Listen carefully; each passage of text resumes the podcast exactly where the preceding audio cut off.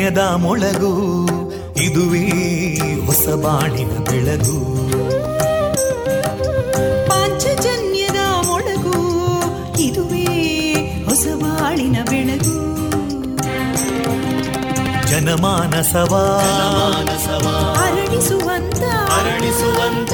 ಜನಮಾನಸವ ಅರಳಿಸುವಂತ.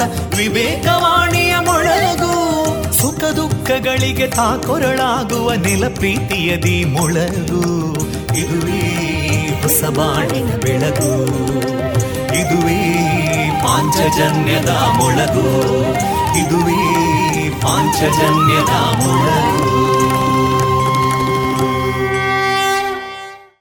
वन्दे मातरम् वन्दे मातरम् सुजलां सुफलां मलयज शीतलां सस्यश्यामलां मातरं वन्दे मातरम् शुभ्रज्योत्स्ना पुलकितयामिनीं पुल्लकुसुमिता ध्रुमदळशोभिनीं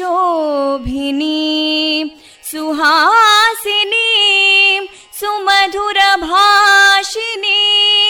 सुखदां वरदां मातरं वन्दे मातरम् कोटि कोटि कण्ठा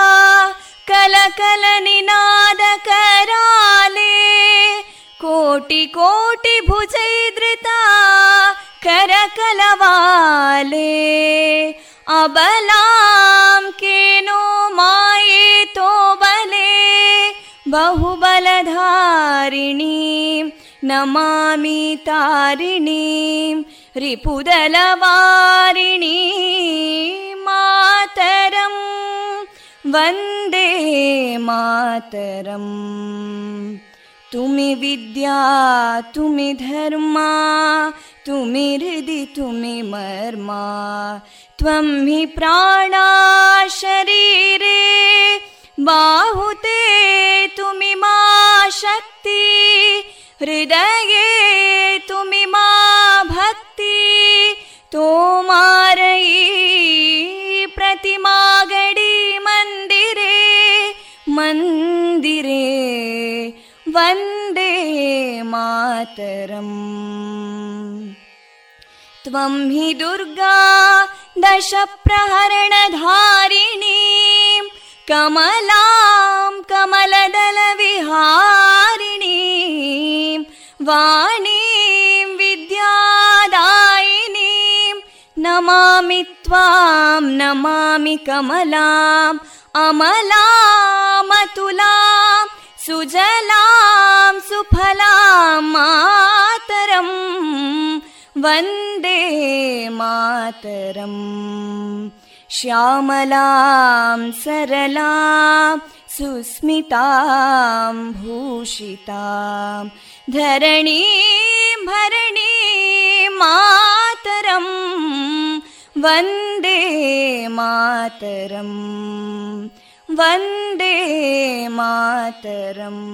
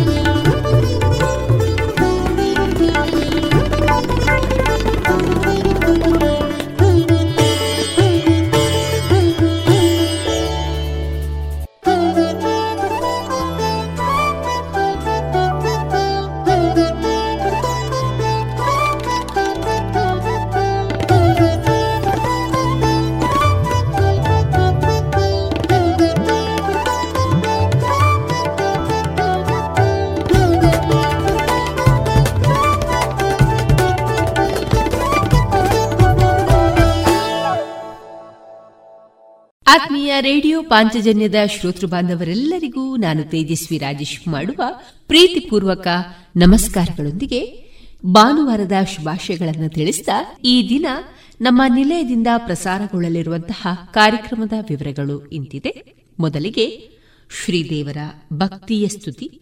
ಸುಬುದ್ದಿ ದಾಮೋದರ ದಾಸ್ ಅವರಿಂದ ಶ್ರೀಮದ್ ಭಾಗವತಾಮೃತ ಬಿಂದು.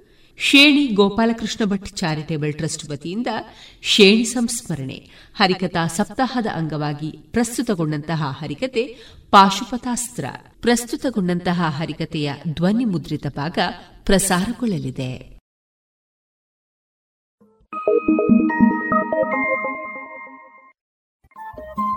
ರೇಡಿಯೋ ಪಾಂಚಜನ್ಯ ತೊಂಬತ್ತು ಬಿಂದು ಎಂಟು ಎಫ್ಎಂ ಸಮುದಾಯ ಬಾನುಲಿ ಕೇಂದ್ರ ಪುತ್ತೂರು. ಇದು ಜೀವ ಜೀವದ ಸ್ವರ ಸಂಚಾರ.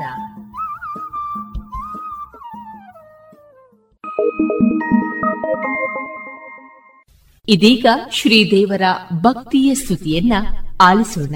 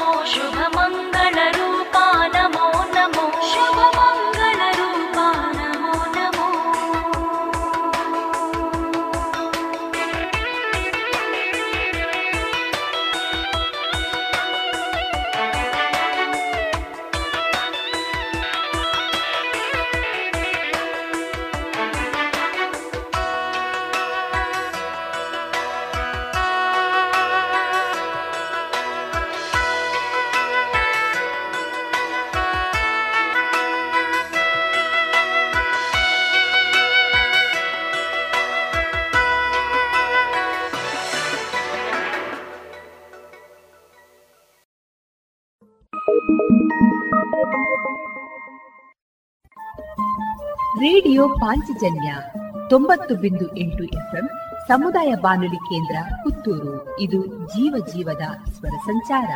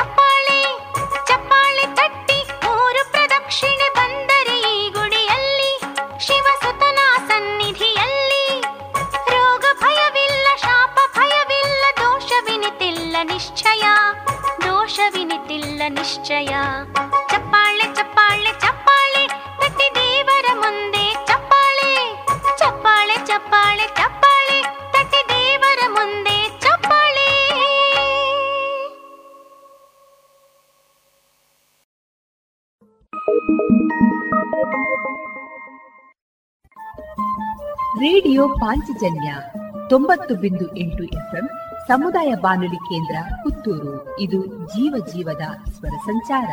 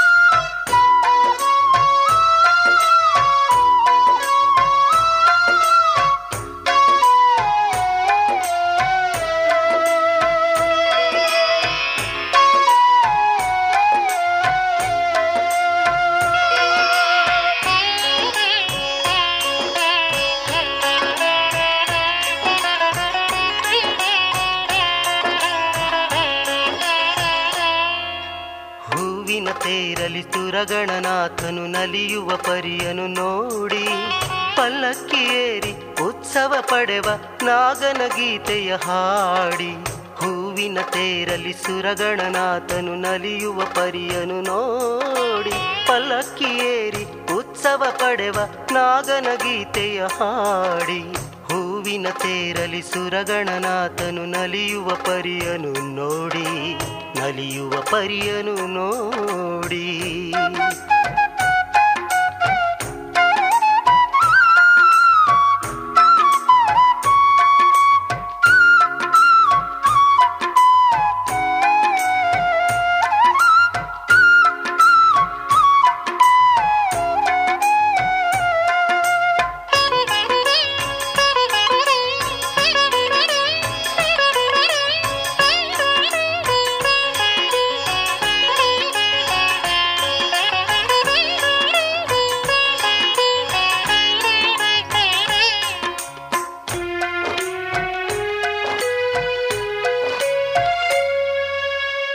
ಸುಬ್ರಹ್ಮಣ್ಯನ ವಲ್ಮೀಕ ಮೃತ್ತಿಕೆ ರೋಗವ ಕಳೆವುದು ಇಲ್ಲಿ.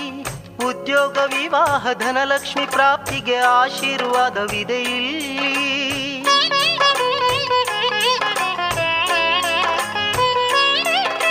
ರಾಹು ದೋಷ ಕಾಳ ಸರ್ಪ ದೋಷಗಳೆಲ್ಲವೂ ನಾಶವಾಗುವುದು ಇಲ್ಲಿ. ಮನಸ್ಸಿನ ಚಿಂತೆ ಶರೀರ ಬಾಧೆ ನಮ್ಮ ತೊರೆವುದು ಇಲ್ಲಿ. ಶ್ರೀ ಸ್ಕಂದನ ಸನ್ನಿಧಿಯಲ್ಲಿ, ಆನಂದನ ಮಂದಿರದಲ್ಲಿ, ಶ್ರೀ ಸ್ಕಂದನ ಸನ್ನಿಧಿಯಲ್ಲಿ, ಆನಂದನ ಮಂದಿರದಲ್ಲಿ. ಹೂವಿನ ತೇರಲ್ಲಿ ಸುರಗಣನಾಥನು ನಲಿಯುವ ಪರಿಯನು ನೋಡಿ ಪಲ್ಲಕ್ಕಿಯೇರಿ ಉತ್ಸವ ಪಡೆವ ನಾಗನ ಗೀತೆಯ ಹಾಡಿ. ಹೂವಿನ ತೇರಲಿ ಸುರಗಣನಾಥನು ನಲಿಯುವ ಪರಿಯನು ನೋಡಿ ನಲಿಯುವ ಪರಿಯನು ನೋಡಿ.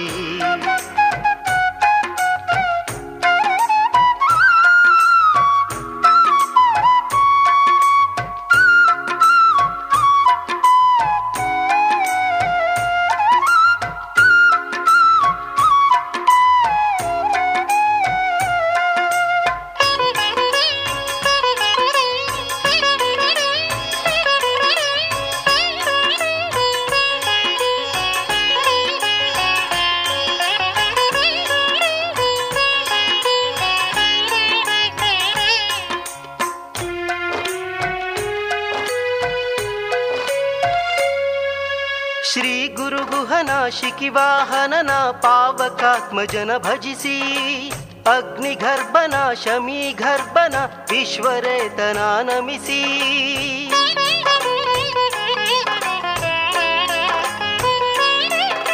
ಗುರು ಶಾಪ ಬ್ರಹ್ಮ ಶಾಪ ಪರಿಹಾರವಾಗಿ ಬಾಳಿನುನ್ನತಿಯು ದೊರಕಿ. ಸಂಸಾರ ನೆಮ್ಮದಿ ಕಾಣುತ್ತ ಹರುಷದಿ ಕೀರ್ತಿಯ ತರುವುದು ಹುಡುಕಿ, ಶ್ರೀ ಸ್ಕಂದನ ಸನ್ನಿಧಿ ದೊರಕಿ, ಶುಭ ಕೀರ್ತಿಯು ಬರುವುದು ಹುಡುಕಿ, ಶ್ರೀ ಸ್ಕಂದನ ಸನ್ನಿಧಿ ದೊರಕಿ, ಶುಭ ಕೀರ್ತಿಯು ಬರುವುದು ಹುಡುಕಿ.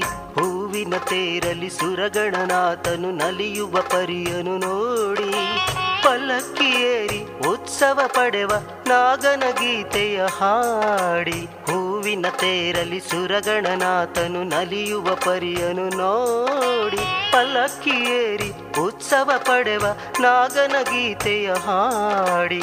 ಹೂವಿನ ತೇರಲಿ ಸುರಗಣನಾಥನು ನಲಿಯುವ ಪರಿಯನು ನೋಡಿ. ನಲಿಯುವ ಪರಿಯನು ನೋಡಿ.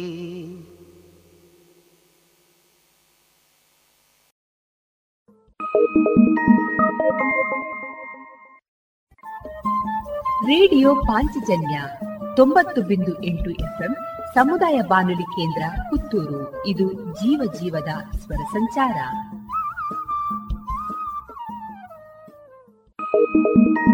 ಶಕ್ತಿಯ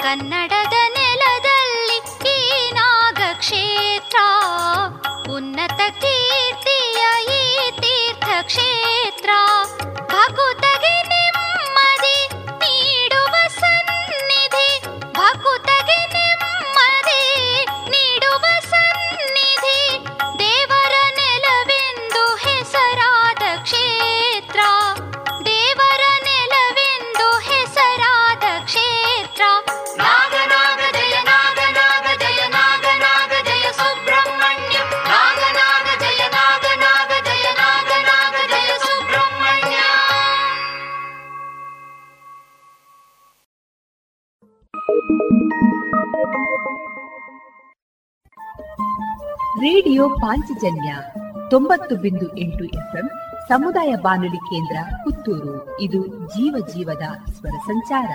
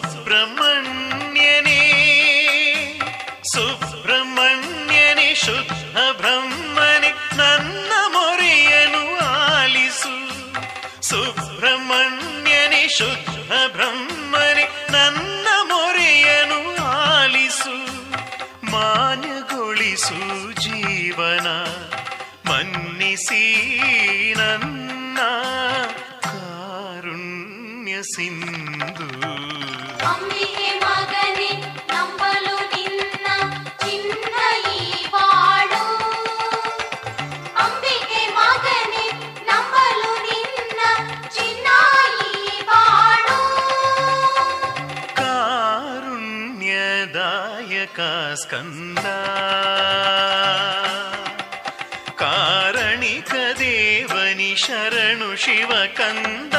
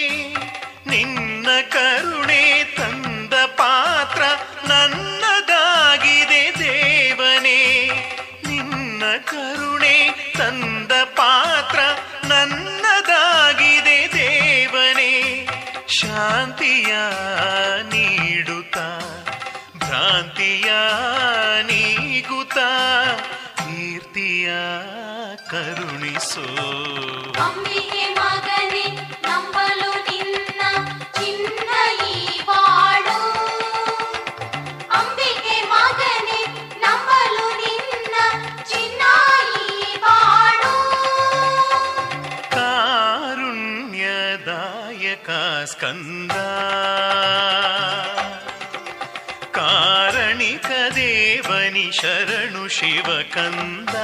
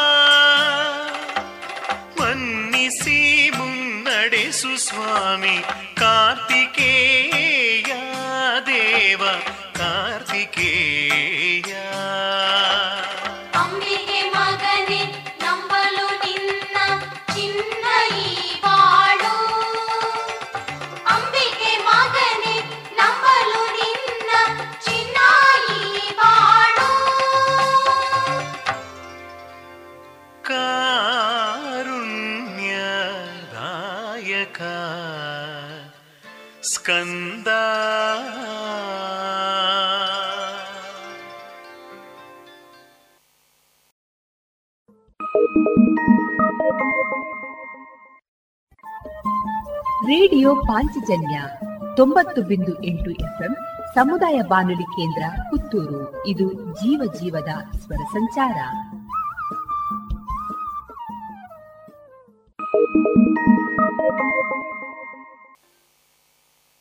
ನಾಗರೂಪ ಧರಿಸಿ ಬಂದ ಮಂಗಳಾಂಗನೇ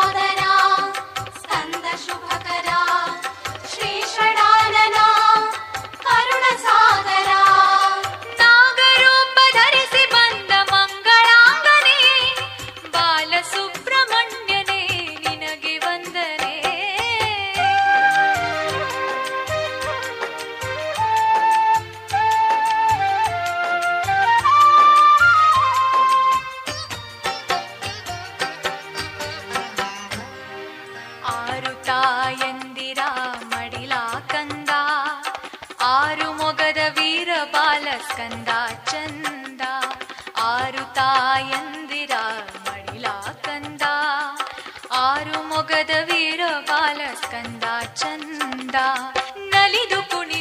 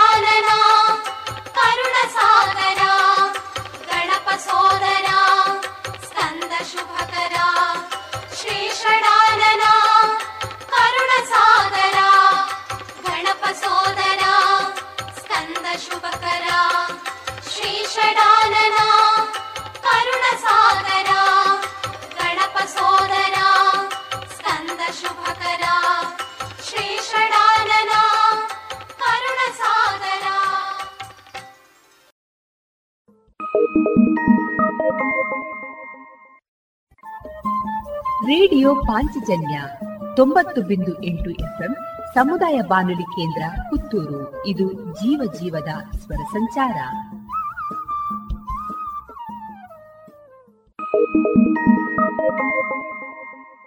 ಇದುವರೆಗೆ ಭಕ್ತಿ ಗೀತೆಯನ್ನ ಕೇಳಿದಿರಿ. ಪ್ರಸಿದ್ಧ ಕಂಪನಿಗಳ ಇಂಡಸ್ಟ್ರಿಯಲ್, ಕಮರ್ಷಿಯಲ್ ಮತ್ತು ಡೊಮೆಸ್ಟಿಕ್. ಪಾಪ್ ಸೆಟ್ಗಳು, ಕೇಬಲ್ಗಳು, ಫ್ಯಾನ್ಗಳು ಮತ್ತು ಎಲ್ಲ ತರದ ವಿದ್ಯುತ್ ಉಪಕರಣಗಳು ಒಂದೇ ಸೂರಿನಡಿ ಲಭ್ಯ. ಬನ್ನಿ ಮೈತ್ರಿ ಎಲೆಕ್ಟ್ರಿಕ್ ಕಂಪನಿಗೆ ಬಾಳು ಬೆಳಗಿಸುವ ಬಾಂಧವ್ಯ ನಿಮ್ಮದಾಗಿಸಲು ಕಾದಿದೆ Maitri electric company Susha chambers, Molahalli Shivaraya road, Puttur.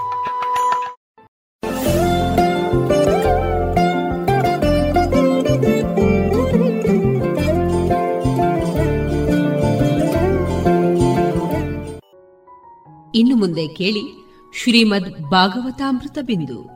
ವಾಚಿಸುವವರು Subuddhi Damodar Das. ಈ ಕಾರ್ಯಕ್ರಮದ ಪ್ರಸ್ತುತಿ ಇಸ್ಕಾನ್ ಶ್ರೀ ಶ್ರೀ ರಾಧಾ ಗೋವಿಂದ ಮಂದಿರ, ಮಂಗಳೂರು. ಹರೇ ಕೃಷ್ಣ. ಎಲ್ಲ ಕೇಳುಗರಿಗೂ ಶ್ರೀಮದ್ ಭಾಗವತದ ಅಧ್ಯಯನಕ್ಕೆ ಸ್ವಾಗತ.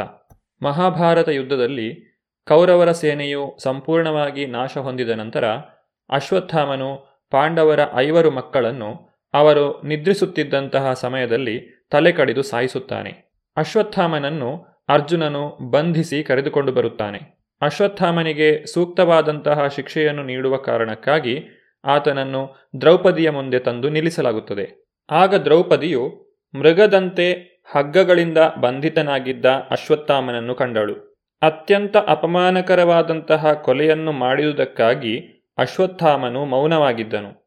ಸದಾಚಾರ ಸಂಪನ್ನಳಾಗಿದ್ದ ದ್ರೌಪದಿಯು ಸ್ತ್ರೀ ಸಹಜವಾಗಿ ಹಾಗೂ ಸ್ವಾಭಾವಿಕವಾಗಿ ಬ್ರಾಹ್ಮಣನಾದ ಅವನಿಗೆ ಉಚಿತ ಗೌರವವನ್ನು ತೋರಿದಳು. ಅಶ್ವತ್ಥಾಮನನ್ನು ಹಗ್ಗಗಳಿಂದ ಬಂಧಿಸಿರುವುದನ್ನು ಅವಳಿಂದ ಸಹಿಸಲು ಸಾಧ್ಯವಾಗಲಿಲ್ಲ. ಸಾಧ್ವಿಮಣಿಯಾದ ಅವಳು ಈ ರೀತಿ ನುಡಿದಳು. ಅವನನ್ನು ಬಿಡುಗಡೆ ಮಾಡಿ, ಏಕೆಂದರೆ ಅವನು ಬ್ರಾಹ್ಮಣ, ನಮ್ಮ ಗುರು. ದ್ರೋಣಾಚಾರ್ಯರ ಅನುಗ್ರಹದಿಂದಾಗಿ ನೀವು ಬಾಣಪ್ರಯೋಗದ ಸಮರಕಲೆಯನ್ನು ಕಲಿತಿರುವಿರಿ. ಅಸ್ತ್ರಗಳನ್ನು ನಿಯಂತ್ರಿಸುವ ರಹಸ್ಯ ಕಲೆಯನ್ನೂ ಕಲಿತಿರುವಿರಿ. ದ್ರೋಣಾಚಾರ್ಯರು ತಮ್ಮ ಪುತ್ರನಿಂದ ಪ್ರತಿನಿಧಿತವಾಗಿ ಈಗಲೂ ಇದ್ದಾರೆ.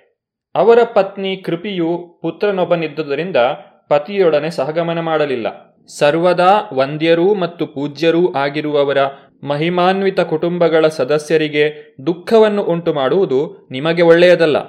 ದ್ರೋಣಪತ್ನಿಯು ಮಗನನ್ನು ಕಳೆದುಕೊಂಡು ನನ್ನಂತೆ ರೋಧಿಸುವಂತೆ ಮಾಡಬೇಡ. ನನ್ನ ಪುತ್ರರ ಮರಣದಿಂದ ನಾನು ದುಃಖಿ. ಅವಳು ನನ್ನಂತೆ ಸದಾ ರೋಧಿಸುವಂತೆ ಆಗದೇ ಇರಲಿ.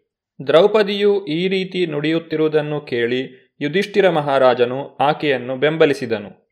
ನಕುಲ, ಸಹದೇವ, ಸಾತ್ಯಕಿ, ಅರ್ಜುನ, ದೇವಕಿ ಪುತ್ರನಾದ ದೇವೋತ್ತಮ ಪರಮಪುರುಷ ಶ್ರೀಕೃಷ್ಣ ಮತ್ತು ಉಳಿದವರೆಲ್ಲರೂ ರಾಜನ ಮಾತನ್ನು ಸರ್ವಾನುಮತದಿಂದ ಒಪ್ಪಿಕೊಂಡರು. ಆದರೆ ಭೀಮ ಇದನ್ನು ಒಪ್ಪಲಿಲ್ಲ. ತನ್ನ ಅಥವಾ ತನ್ನ ಒಡೆಯನ ಯಾವ ಹಿತಾಸಕ್ತಿಯೂ ಇಲ್ಲದೆ, ಯಾವ ಉದ್ದೇಶವೂ ಇಲ್ಲದೆ ಕೋಪಭಾವದಲ್ಲಿ ಮಲಗಿದ್ದ ಮಕ್ಕಳನ್ನು ಕೊಂದಂತಹ ಅಪರಾಧಿಗೆ ಮರಣದಂಡನೆಯಾಗಬೇಕು ಎಂದು ಅವನು ಹೇಳಿದನು. ಭೀಮ ಮತ್ತು ದ್ರೌಪದಿ ಈ ಇಬ್ಬರ ಮಾತುಗಳನ್ನು ಕೇಳಿಸಿಕೊಂಡ ನಂತರ ದೇವೋತ್ತಮ ಪರಮಪುರುಷನಾದ ಶ್ರೀಕೃಷ್ಣನು ಅರ್ಜುನನನ್ನು ಉದ್ದೇಶಿಸಿ ಈ ರೀತಿಯಾಗಿ ನುಡಿದನು. ಬ್ರಾಹ್ಮಣ ಮಿತ್ರನನ್ನು ಕೊಲ್ಲಬಾರದು, ಆದರೆ ಅವನು ಆಕ್ರಮಣಕಾರನಾದಲ್ಲಿ ಕೊಲ್ಲಲೇಬೇಕು. ಇವೆಲ್ಲವೂ ಧರ್ಮಗ್ರಂಥಗಳಲ್ಲಿವೆ. ನೀನು ಅದರಂತೆ ವರ್ತಿಸಬೇಕು. ನೀನು ನಿನ್ನ ಪತ್ನಿಗಿತ್ತ ವಚನವನ್ನೂ ಪಾಲಿಸಬೇಕು. ಅಂತೆಯೇ ಭೀಮಸೇನ ಮತ್ತು ನನಗೆ ತೃಪ್ತಿಯಾಗುವಂತೆ ಕೂಡ ನಡೆದುಕೊಳ್ಳಬೇಕು. ಭಗವಾನ್ ಶ್ರೀಕೃಷ್ಣನ ದ್ವಂದ್ವಾರ್ಥದ ಆದೇಶದ ಉದ್ದೇಶವನ್ನು ಅರ್ಜುನನು ಅರಿತುಕೊಂಡನು. ತನ್ಮೂಲಕ ಅವನು ತನ್ನ ಖಡ್ಗದಿಂದ, ಅಶ್ವತ್ಥಾಮನ ತಲೆಯಿಂದ ಕೇಶ ಸಹಿತ ಶಿರೋಮಣಿಯನ್ನು ಛೇದಿಸಿದನು. ಮಕ್ಕಳನ್ನು ಕೊಲೆ ಮಾಡಿದ ಕಾರಣದಿಂದಾಗಿ ಅಶ್ವತ್ಥಾಮನು ಈಗಾಗಲೇ ತನ್ನ ದೇಹಕಾಂತಿಯನ್ನು ಕಳೆದುಕೊಂಡಿದ್ದನು. ಈಗ ಶಿರೋಮಣಿಯನ್ನೂ ಕಳೆದುಕೊಂಡು ಮತ್ತಷ್ಟು ದುರ್ಬಲನಾದನು. ಹೀಗೆ ಅವನನ್ನು ಬಂಧಮುಕ್ತಗೊಳಿಸಿ ಶಿಬಿರದಿಂದ ಹೊರದೂಡಲಾಯಿತು. ಅನಂತರ ಶೋಕತಪ್ತರಾದ ಪಾಂಡವ ಪುತ್ರರು ಮತ್ತು ದ್ರೌಪದಿ ತಮ್ಮ ಬಂಧುಗಳ ಕಳೇಬರಗಳಿಗೆ ಅಂತ್ಯ ಸಂಸ್ಕಾರವನ್ನು ಯಥೋಚಿತವಾಗಿ ನಡೆಸಿದರು. ಗತಿಸಿದ ಬಂಧು ಬಾಂಧವರ ತೃಪ್ತಿಗಾಗಿ ಅವರಿಗೆ ಜಲತರ್ಪಣವನ್ನು ನೀಡಿದರು. ಅವರಿಗೆ ಗಂಗಾಜಲವನ್ನು ತರ್ಪಣವಾಗಿ ಅರ್ಪಿಸಿ ಭಗವಂತನ ಪಾದಕಮಲದ ಧೂಳಿನಿಂದ ಪವಿತ್ರವಾದ ಗಂಗೆಯಲ್ಲಿ ಸ್ನಾನ ಮಾಡಿದರು. ಕುರುವಂಶದ ರಾಜನಾದ ಮಹಾರಾಜ ಯುಧಿಷ್ಠಿರನು ಶೋಕಭರಿತರಾದ ತನ್ನ ತಮ್ಮಂದಿರು ಧೃತರಾಷ್ಟ್ರ, ಗಾಂಧಾರಿ, ಕುಂತಿ ಮತ್ತು ದ್ರೌಪದಿಯರೊಂದಿಗೆ ತಾನೂ ಕೂಡ ಶೋಕಾಕುಲಿತನಾಗಿ ಕುಳಿತಿದ್ದನು. ಭಗವಾನ್ ಶ್ರೀಕೃಷ್ಣನೂ ಸಹ ಅವನೊಂದಿಗಿದ್ದನು. ಸರ್ವಶಕ್ತನಾದ ಭಗವಂತನ ನಿಯಮಗಳು ಮತ್ತು ಜೀವಿಗಳ ಮೇಲೆ ಅವುಗಳ ಪರಿಣಾಮವನ್ನು ಉದಾಹರಿಸುತ್ತಾ, ಭಗವಾನ್ ಶ್ರೀಕೃಷ್ಣನು ಮತ್ತು ಮುನಿಗಳು ಆಘಾತ ಮತ್ತು ಬಾಧೆಗೊಳಗಾದವರನ್ನು ಸಮಾಧಾನಗೊಳಿಸಲು ತೊಡಗಿದರು. ಅಜಾತ ಶತ್ರುವಾದ ಯುಧಿಷ್ಠಿರನ ರಾಜ್ಯವನ್ನು ಉಪಾಯಗಾರನಾದ ದುರ್ಯೋಧನ ಮತ್ತು ಅವನ ಕಡೆಯವರು ಮೋಸದಿಂದ ಕಸಿದುಕೊಂಡರು. ಭಗವಂತನ ದಯೆಯಿಂದ ಕಳೆದುಹೋದ ರಾಜ್ಯ ಮತ್ತೆ ಲಭಿಸಿತು. ದುರ್ಯೋಧನನಿಗೆ ಸಹಾಯ ಹಸ್ತ ನೀಡಿದ ನೀತಿಭ್ರಷ್ಟ ರಾಜರುಗಳು ಭಗವಂತನಿಂದ ಹತರಾದರು. ರಾಣಿಯಾದ ದ್ರೌಪದಿಯ ಶ್ರೀಮುಡಿಯನ್ನು ಬಿಚ್ಚಿದ್ದರ ಪರಿಣಾಮವಾಗಿ ಉಳಿದವರು ಕೂಡ ತಮ್ಮ ಸಾವನ್ನು ತಾವೇ ಬೇಗನೆ ಬರಮಾಡಿಕೊಂಡರು. ಕಲಿಯುಗದ ಆರಂಭಕ್ಕೆ ಮುಂಚಿನ ಉಚ್ಛಾಯದ ಕಾಲದಲ್ಲಿ ಬ್ರಾಹ್ಮಣರು, ಗೋವುಗಳು, ಸ್ತ್ರೀಯರು, ಮಕ್ಕಳು ಮತ್ತು ವೃದ್ಧರು ಯೋಗ್ಯ ರಕ್ಷಣೆಗೆ ಒಳಪಟ್ಟಿದ್ದರು. ಬ್ರಾಹ್ಮಣರಿಗೆ ಒದಗಿದ ರಕ್ಷಣೆಯಿಂದಾಗಿ ಪಾರಮಾರ್ಥಿಕ ಬದುಕಿನ ಸಿದ್ಧಿಗೆ ಅತ್ಯಂತ ವೈಜ್ಞಾನಿಕ ಸಂಸ್ಕಾರವಾದ ವರ್ಣ ಮತ್ತು ಆಶ್ರಮಗಳ ವ್ಯವಸ್ಥೆಯನ್ನು ನಿರ್ವಹಿಸಲು ಸಾಧ್ಯವಾಗುತ್ತದೆ. ಗೋರಕ್ಷಣೆಯಿಂದಾಗಿ ಬದುಕಿನ ಉನ್ನತ ಧ್ಯೇಯಗಳನ್ನು ಅರಿಯಲು ಅಗತ್ಯವಾದ ಬುದ್ಧಿಮತ್ತೆಯ ಬೆಳವಣಿಗೆಗೆ ಮೂಲವಾದ ಮತ್ತು ಸೃಷ್ಟಿಯ ಅದ್ಭುತ ಆಹಾರ ರೂಪವಾದ ಹಾಲು ಒದಗುತ್ತದೆ. ಸ್ತ್ರೀ ರಕ್ಷಣೆ ಸಮಾಜದ ನೈರ್ಮಲ್ಯವನ್ನು ಕಾಪಾಡುತ್ತದೆ. ಇದರಿಂದ ನೆಮ್ಮದಿ, ಶಾಂತಿ ಮತ್ತು ಪುರೋಭಿವೃದ್ಧಿಯ ಬದುಕನ್ನು ನಡೆಸಲು ಸಾಧ್ಯವಾಗುವಂತಹ ಒಳ್ಳೆಯ ಸಂತಾನವನ್ನು ಪಡೆಯಲು ಸಾಧ್ಯವಾಗುತ್ತದೆ. ಶಿಶು ರಕ್ಷಣೆಯಿಂದ ಮಾನವ ಜೀವಿಗೆ ಲೌಕಿಕ ಬಂಧನದಿಂದ ಬಿಡುಗಡೆ ಪಡೆಯುವ ಒಳ್ಳೆಯ ಅವಕಾಶ ಲಭ್ಯವಾಗುತ್ತದೆ. ವೃದ್ಧರ ಸಂರಕ್ಷಣೆ, ಅವರು ಗತಿಸಿದ ನಂತರದ ಉತ್ತಮ ಬದುಕಿಗಾಗಿ ನಡೆಸುವ ಸಿದ್ಧತೆಗೆ ಒಂದು ಅವಕಾಶವನ್ನು ಒದಗಿಸಿದಂತಾಗುತ್ತದೆ. ಮಹಾರಾಜ ಯುಧಿಷ್ಠಿರನು ಮೂರು ಅಶ್ವಮೇಧ ಯಾಗಗಳನ್ನು ಯೋಗ್ಯ ರೀತಿಯಲ್ಲಿ ಮಾಡುವಂತೆ ಶ್ರೀಕೃಷ್ಣನು ಪ್ರೇರೇಪಿಸಿದನು. ಅಂತಹ ನೂರು ಯಾಗಗಳನ್ನು ಮಾಡಿದ ಇಂದ್ರನ ಹಾಗೆ ಯುಧಿಷ್ಠಿರನ ಪುಣ್ಯಕೀರ್ತಿಯು ಎಲ್ಲ ದಿಕ್ಕುಗಳಲ್ಲೂ ವೈಭವಿಸುವಂತೆ ಮಾಡಿದನು. ನಂತರ ಭಗವಾನ್ ಶ್ರೀಕೃಷ್ಣನು ದ್ವಾರಕೆಗೆ ಹೊರಡಲು ಅನುವಾದನು. ಶ್ರೀ ವೇದವ್ಯಾಸರ ನೇತೃತ್ವದಲ್ಲಿ ಬ್ರಾಹ್ಮಣರಿಂದ ಪೂಜಿತನಾಗಿ ಅವನು ಪಾಂಡವರನ್ನು ಆಮಂತ್ರಿಸಿದನು. ತನಗೆ ಗೌರವ ಸಲ್ಲಿಸಿದವರಿಗೆ ಪ್ರತಿಯಾಗಿ ತಾನೂ ಅವರನ್ನು ಅಭಿನಂದಿಸಿದನು. ಆಗ ದ್ವಾರಕೆಗೆ ಹೊರಡಲೆಂದು ಶ್ರೀಕೃಷ್ಣನು ರಥವನ್ನು ಏರುತ್ತಿದ್ದಂತೆಯೇ ತನ್ನ ಬಳಿಗೆ ಭಯಭೀತಳಾಗಿ ಓಡಿ ಬರುತ್ತಿದ್ದ ಉತ್ತರೆಯನ್ನು ಕಂಡನು. ಪಾಹಿ ಪಾಹಿ ಮಹಾಯೋಗಿನ್ ದೇವ ದೇವ ಜಗತ್ಪತೆ, ನಾಣ್ಯಂ ತ್ವಧಭಯಂ ಪಶ್ಯೇ, ಯತ್ರ ಮೃತ್ಯು ಪರಸ್ಪರಂ. ಭಗವಾನ್ ಶ್ರೀಕೃಷ್ಣನನ್ನು ಕುರಿತು ಉತ್ತರೆಯು ಈ ರೀತಿಯಾಗಿ ನುಡಿದಳು. ಹೇ ದೇವದೇವನೇ, ಜಗತ್ಪತಿಯೇ, ನೀನೊಬ್ಬ ಪರಮಯೋಗಿಯಾಗಿದ್ದೀಯೆ. ದಯವಿಟ್ಟು ನನ್ನನ್ನು ರಕ್ಷಿಸು. ದ್ವಂದ್ವಮಯವಾದ ಈ ಜಗತ್ತಿನಲ್ಲಿ ನಿನ್ನನ್ನು ಬಿಟ್ಟು ಬೇರೆ ಯಾರೂ ನನ್ನನ್ನು ಸಾವಿನ ದವಡೆಯಿಂದ ಪಾರು ಮಾಡಲಾರರು. ಉತ್ತರೆಯು ಅಭಿಮನ್ಯುವಿನ ಪತ್ನಿ. ಆಕೆ ಶ್ರೀಕೃಷ್ಣನಲ್ಲಿ ಈ ರೀತಿಯಾಗಿ ಬೇಡುತ್ತಿದ್ದಳು ಓ ನನ್ನ ಪ್ರಭುವೆ, ನೀನು ಸರ್ವಶಕ್ತನು. ಕೆಂಡದಂತಹ ಕಬ್ಬಿಣದ ಬಾಣವೊಂದು ನನ್ನೆಡೆಗೆ ವೇಗವಾಗಿ ಬರುತ್ತಿದೆ. ಪ್ರಭುವೆ, ನಿನ್ನ ಇಚ್ಛೆಯಿದ್ದಲ್ಲಿ ಅದು ಬೇಕಾದರೆ ನನ್ನನ್ನು ಸುಟ್ಟು ಬಿಡಲಿ ಆದರೆ ನನ್ನ ಗರ್ಭದಲ್ಲಿರುವ ಭ್ರೂಣವನ್ನು ಸುಡದಂತೆ ಮತ್ತು ಗರ್ಭಸ್ರಾವವಾಗದಂತೆ ತಡೆಯೊಡ್ಡಿ ಅನುಗ್ರಹಿಸು ದೇವಾ.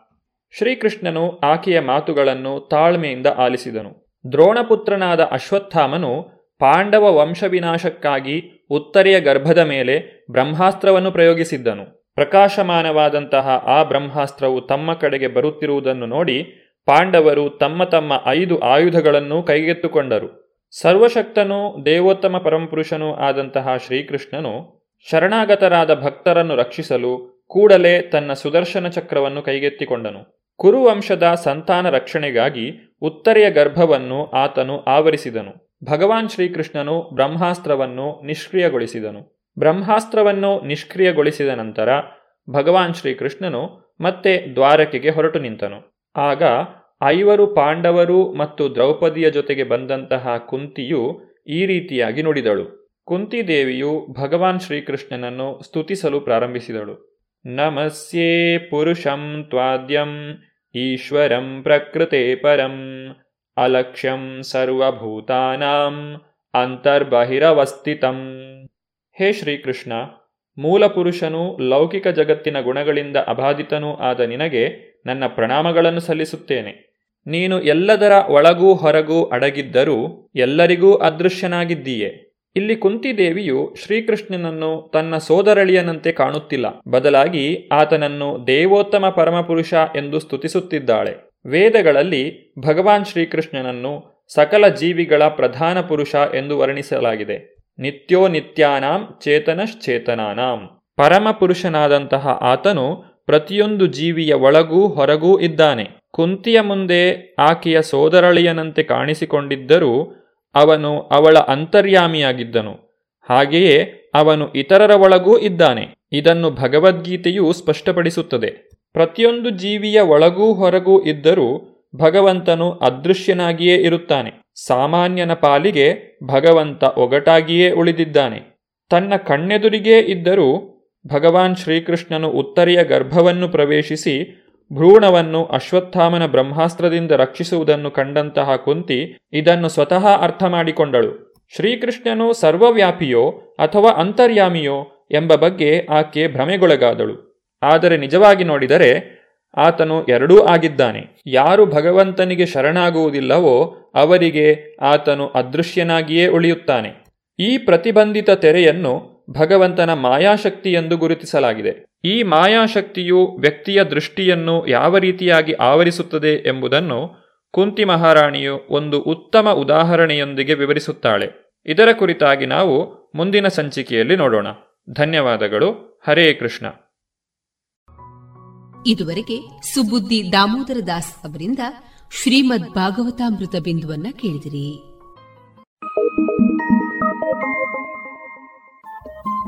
ರೇಡಿಯೋ ಪಾಂಚಜನ್ಯ ತೊಂಬತ್ತು ಬಿಂದು ಎಂಟು ಎಫ್ಎಂ ಸಮುದಾಯ ಬಾನುಲಿ ಕೇಂದ್ರ ಪುತ್ತೂರು. ಇದು ಜೀವ ಜೀವದ ಸ್ವರ ಸಂಚಾರ.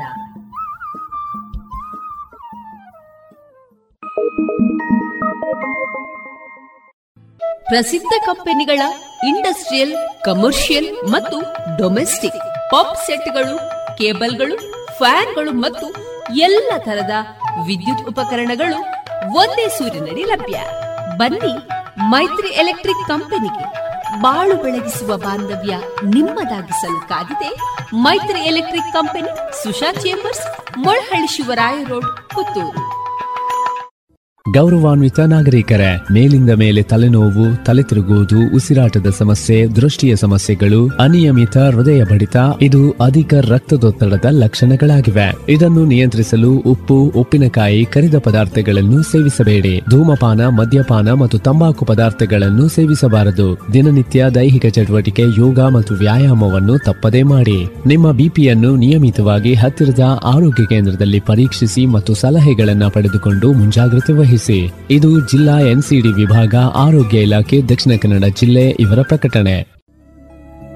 ಎಲ್ಲಾ ತರಹದ ಸೀರೆ ಬ್ಲೌಸ್ ಗಳಿಗೆ ಹೊಂದುವಂತಹ ಹಾಗೂ lehenga, uniform, nighty suiting sports dress ಇವೆಲ್ಲ ಉಡುಪುಗಳಿಗೆ ಬೇಕಾಗುವಂತಹ ವಿವಿಧ ರೀತಿಯ ಆಧುನಿಕ ವಿನ್ಯಾಸದ ಒಳ ಉಡುಪುಗಳು ಕೈಗೆಟಕುವ ದರದಲ್ಲಿ ಎಲ್ಲಾ ಬ್ರ್ಯಾಂಡ್ಗಳಲ್ಲಿ ಲಭ್ಯ. ಅದೇ ಲಶ್ ಫ್ಯಾಷನ್ ಇನ್ಸೈಡ್ ಕೋರ್ಟ್ ರಸ್ತೆ ಪುತ್ತೂರಿನಲ್ಲಿ. ಇದೀಗ ನೂತನವಾಗಿ ಶೀಘ್ರದಲ್ಲೇ ಲೋಕಾರ್ಪಣೆಗೊಳ್ಳಲಿರುವ GL one mall main road ಪುತ್ತೂರಿನಲ್ಲಿ ನಮ್ಮ ಎಲ್ಲಾ ಗ್ರಾಹಕರ ಸಹಕಾರದ ಮೇರೆಗೆ ಎರಡನೇ ಶಾಖೆ ಶುಭಾರಂಭಗೊಳ್ಳಲಿದೆ. ಇನ್ನೂ ಹೆಚ್ಚಿನ ವಿಶಿಷ್ಟ ಶೈಲಿಯೊಂದಿಗೆ. ಇನ್ನೀಗ ಶೇಣಿ ಗೋಪಾಲಕೃಷ್ಣ ಭಟ್ ಚಾರಿಟೇಬಲ್ ಟ್ರಸ್ಟ್ ವತಿಯಿಂದ ಶೇಣಿ ಸಂಸ್ಮರಣೆ.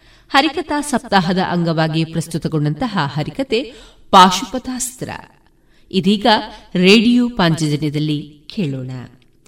ಈ ಹರಿಕತೆಯ ಹರಿದಾಸರು ದೇವಕೀರ್ತನಯ ಕೂಡ್ಲು ಮೃದಂಗದಲ್ಲಿ ಸಹಕರಿಸುವವರು ಮೋಹನ್ ರಾವ್ ಮತ್ತು ಹಾರ್ಮೋನಿಯಂನಲ್ಲಿ ರಮೇಶ್ ಹೆಬ್ಬಾರ್. ಇದೀಗ ಕೇಳಿ ಪಾಶುಪತಾಸ್ತ್ರ ಹರಿಕತೆ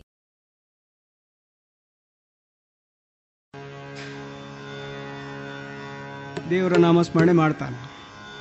ಏನು ಮಾಡ ಮುಂದೆ ಹೋಗ್ಲಿಕ್ಕಾಗುವುದಿಲ್ಲ ಪಂಚ ಒದ್ದಾಗಿದೆ ನೆರೆ ನೀರು ಉಕ್ಕೇರ್ತಾ ಬರ್ತಾ ಇದೆ. ಇನ್ನೇನು ಪಂಚೇ ಮಳೆ ನೀರಿಗೆ ಹೋಗಬೇಕು ಅಂತ ವ್ಯವಸ್ಥೆ ಆಯಿತು. ಅಷ್ಟರವರೆಗೆ ಬಂತು. ಆವಾಗ ಬೊಬ್ಬೆ ಹೊಡಿಲಿಕ್ಕೆ ಶುರು ಮಾಡಿದ್ರು. ಹೆಂಗಸ ನಿಲ್ಲು. ಅವಳು ತಿರುಗಿ ನೋಡ್ತಾಳಂತೆ. ನೋಡಿ, ತನ್ನ ದನಿಗಾದಂತಹ ಈ ಒಂದು ಸ್ಥಿತಿ ಇದೆಯಲ್ಲ? ಇದನ್ನು ನೋಡಿ ನಗಾಡ್ತಾ ಇದ್ದಾಳೆ. ಸ್ವಾಮಿ, ನೀವೇನು ಮಾಡ್ತಾ ಇದ್ದೀರಿ? ಒಂದು ಕೈಯಲ್ಲಿ ಪಂಚೆ ಇಟ್ಕೊಂಡಿದ್ದೀರಿ. ಇನ್ನೊಂದು ಕೈಯಲ್ಲಿ ಪಾಂಡುರಂಗ ವಿಠಲ ಅಂತ ಹೇಳ್ತಾ ಇದ್ದೀರಿ. ನೀವು ಎರಡನ್ನು ಬಿಟ್ಟರೆ ಮಾತ್ರ ಅವ ಬಂದ. ಹಾಗಾಗಿ ಪಂಚೇ ಬೇಕಿದ್ರೆ ಅದನ್ನೇ ಹಿಡ್ಕೊಳ್ಬೇಕು. ವಿಠಲನೇ ಬೇಕಿದ್ರೆ ಅವನನ್ನೇ ಹಿಡ್ಕೊಳ್ಬೇಕು ಅಂತ ಹೇಳಿದ ಅವಾಗ ಅದರ ಸೂಕ್ಷ್ಮ ಅವನಿಗೆ ಅರ್ಥವಾಯಿತು. ಮತ್ತೆ ಎರಡೂ ಕೈಯನ್ನು ಬಿಟ್ಟಿದ್ದಾನಂತೆ. ವಿಠಲ ವಿಠಲ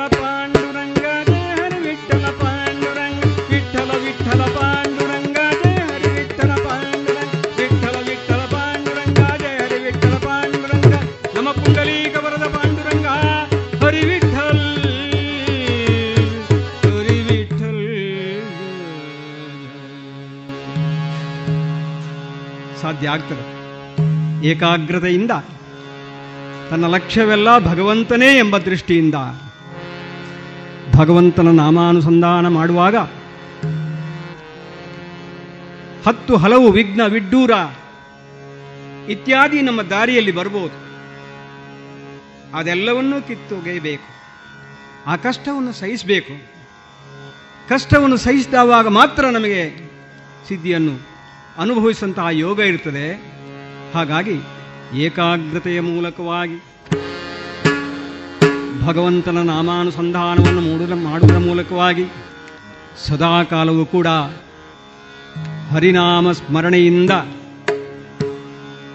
ಸಂತೃಪ್ತಿಯನ್ನು ಪಡೆಯುವುದು. ನಮ್ಮ ನಿರ್ ನಿರ್ಧರಿತವಾದಂತಹ ಲಕ್ಷ್ಯ ಏನಿದೆಯೋ ಆ ಲಕ್ಷ್ಯದ ಲಕ್ಷ್ಯದತ್ತ ಸಾಗುವಾಗ ನಮಗೆ ಅಡ್ಡ ಅಡ್ಡಿ ಬರುವಂತಹ ಅಡ್ಡಿ ಆತಂಕಗಳನ್ನೆಲ್ಲ ಧೈರ್ಯದಿಂದ ಎದುರಿಸಿ, ಕಲ್ಲಿನಂತೆ ಎದುರಿಸಿ ನಾವು ಮುನ್ನುತ್ತಿದಾವಾಗ ಸುಲಭವಾಗಿ ಭಗವದ್ ಅನುಗ್ರಹ ನಮಗೆ ಪ್ರಾಪ್ತಿಯಾಗ್ತದೆ. ಭಗವಂತನೇನು ಕೈಗೆ ಎಟಕದ ವಸ್ತುವಲ್ಲ ಆದರೆ ನಮ್ಮ ಸಾಧನೆಯನ್ನು ಹೊಂದಿದೆ ಅದು. ಹಾಗಾಗಿ ದಾಸರು ಹೇಳಿದಂತೆ ವಿಷಯ ಭೋಗದ ತೃಣಕ್ಕೆ ಉರಿಯಾಗಿರಲು ಬೇಕು ನೋಡುವಾಗ, ಕೇಳುವಾಗ ಚಂದ ಅಂತ ಕಾಣ್ತದೆ ವಿಷಯ ಭೋಗಾದಿಗಳು. ಆದರೆ ಅದನ್ನು ತೃಣ ಸಮಾನವಾಗಿ ಕಾಣಬೇಕಂತೆ. ಆಮಿಷಗಳು ಬಂದಾವಾಗ ಆಮಿಷಗಳನ್ನು ಅಪ್ಪುದನ್ನು ಬಿಟ್ಟು ಅದನ್ನು ಕೊಸರಿ ಕಡಹುವಂತಹ ಶಕ್ತಿ, ಆತ್ಮಸ್ಥೈರ್ಯ ನಮಗಿದ್ದಾವಾಗ ಮಾತ್ರ ಭಗವದ್ ಅನುಗ್ರಹ ಪ್ರಾಪ್ತಿಯಾಗ್ತಾ ಇದೆ ಅಂತ. ಹೀಗೆ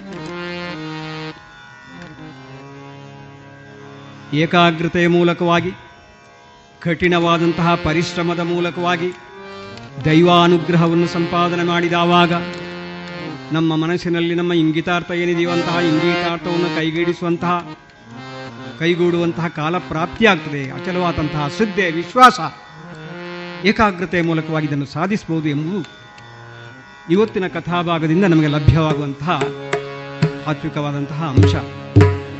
ಈ ಮೊದಲೇ ಹೇಳಿದಂತೆ ಇವತ್ತು ಆರಿಸಿಕೊಂಡಂತಹ ಕಥಾಭಾಗ ಕಿರಾತಾರ್ಜುನ ಎಂಬಂತಹ ಕಥಾಭಾಗ. ಪೂರ್ವಭಾವಿಯಾಗಿ ಇಷ್ಟು ಅಂಶವನ್ನು ಉಲ್ಲೇಖಿಸುತ್ತಾ ಕಥಾಪ್ರವೇಶವನ್ನು ನಾವು ಮಾಡಬೇಕಾಗಿದೆ. ಇಂಥ ಕಥಾಪ್ರವೇಶಕ್ಕೆ ನಮ್ಮೆಲ್ಲರಲ್ಲಿ ಅನುಮತಿಯನ್ನು ಯಾಚಿಸ್ತೇವೆ.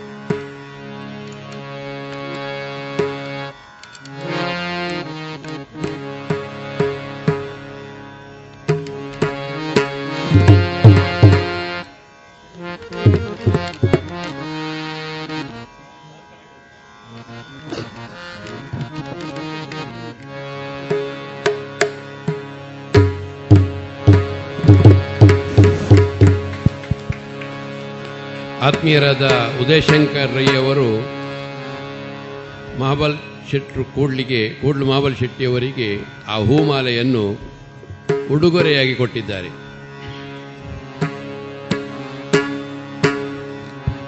ಸಕಲ ಕಷ್ಟಗಳನ್ನು ನಿವಾರಿಸುವಂತಹ, ಸಕಲ ಪಾಪಗಳ, ಪಾಪಗಳನ್ನು ನಿವಾರಿಸುವಂತಹ, ಬಹಳ ಸುಲಭವಾದಂತಹ, ಸುಲಲಿತವಾದಂತಹ ನಾಮವನ್ನು ಉಚ್ಚರಿಸಿದ ಮಾತ್ರಕ್ಕೆ ನಮ್ಮ ಎಲ್ಲ ಕಷ್ಟ ಪರಂಪರೆಗಳು ಕೊಚ್ಚಿ ಹೋಗುತ್ತಾ ಇದೆಯಂತೆ.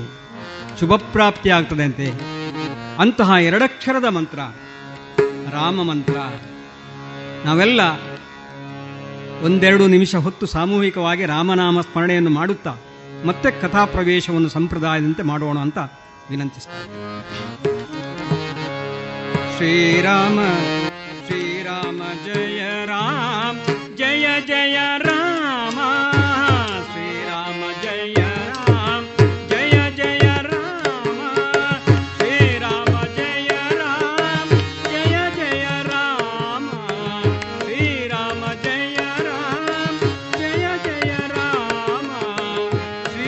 राम जय राम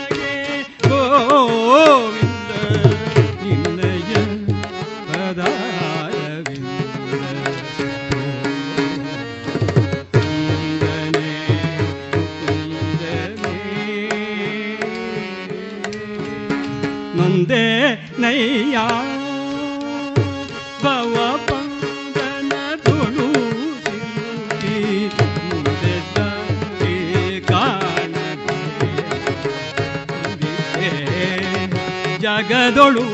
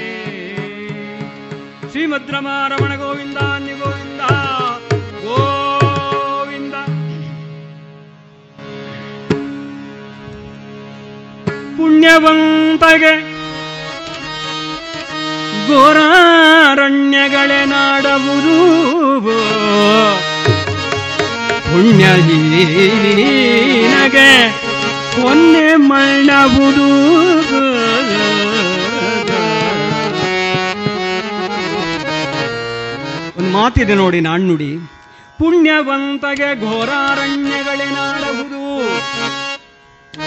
ಪುಣ್ಯಾತ್ಮನಾದವನು ನಾಡು ಬಿಟ್ಟು ಕಾಡಿಗೆ ಹೋದರು ಬರೇ ಕಾಡಲ್ಲ ಗೊಂಡಾರಣ್ಯ. ಆ ಗೊಂಡಾರಣದಲ್ಲಿ ವಾಸ್ತವ್ಯ ಮಾಡಿದು ಕೂಡ ಅವ ಪುಣ್ಯಾತ್ಮನಾಗಿದ್ರೆ ಆ ಕಾಡೆ ನಾಡಬಹುದು ಆ ಕಾಡೆ ನಾಡಾಗಿ ಬಿಡ್ತಾನೆ ಆದರೆ ಪುಣ್ಯಹೀನನಿಗೆ ಪುಣ್ಯಹೀನನಾದವನಿಗೆ ಪುಣ್ಯ ಇಲ್ಲದವನಿಗೆ ಹೊನ್ನನ್ನೇ ಕೊಟ್ಟರು ಕೂಡ ಅದು ಮೃತ್ತಿಕೆ ಆಗ್ತದೆ, ಮಣ್ಣಾಗ್ತದೆ. ಪುಣ್ಯಹೀನಗೆ ಹೊನ್ನೆ ಮಣ್ಣವುದು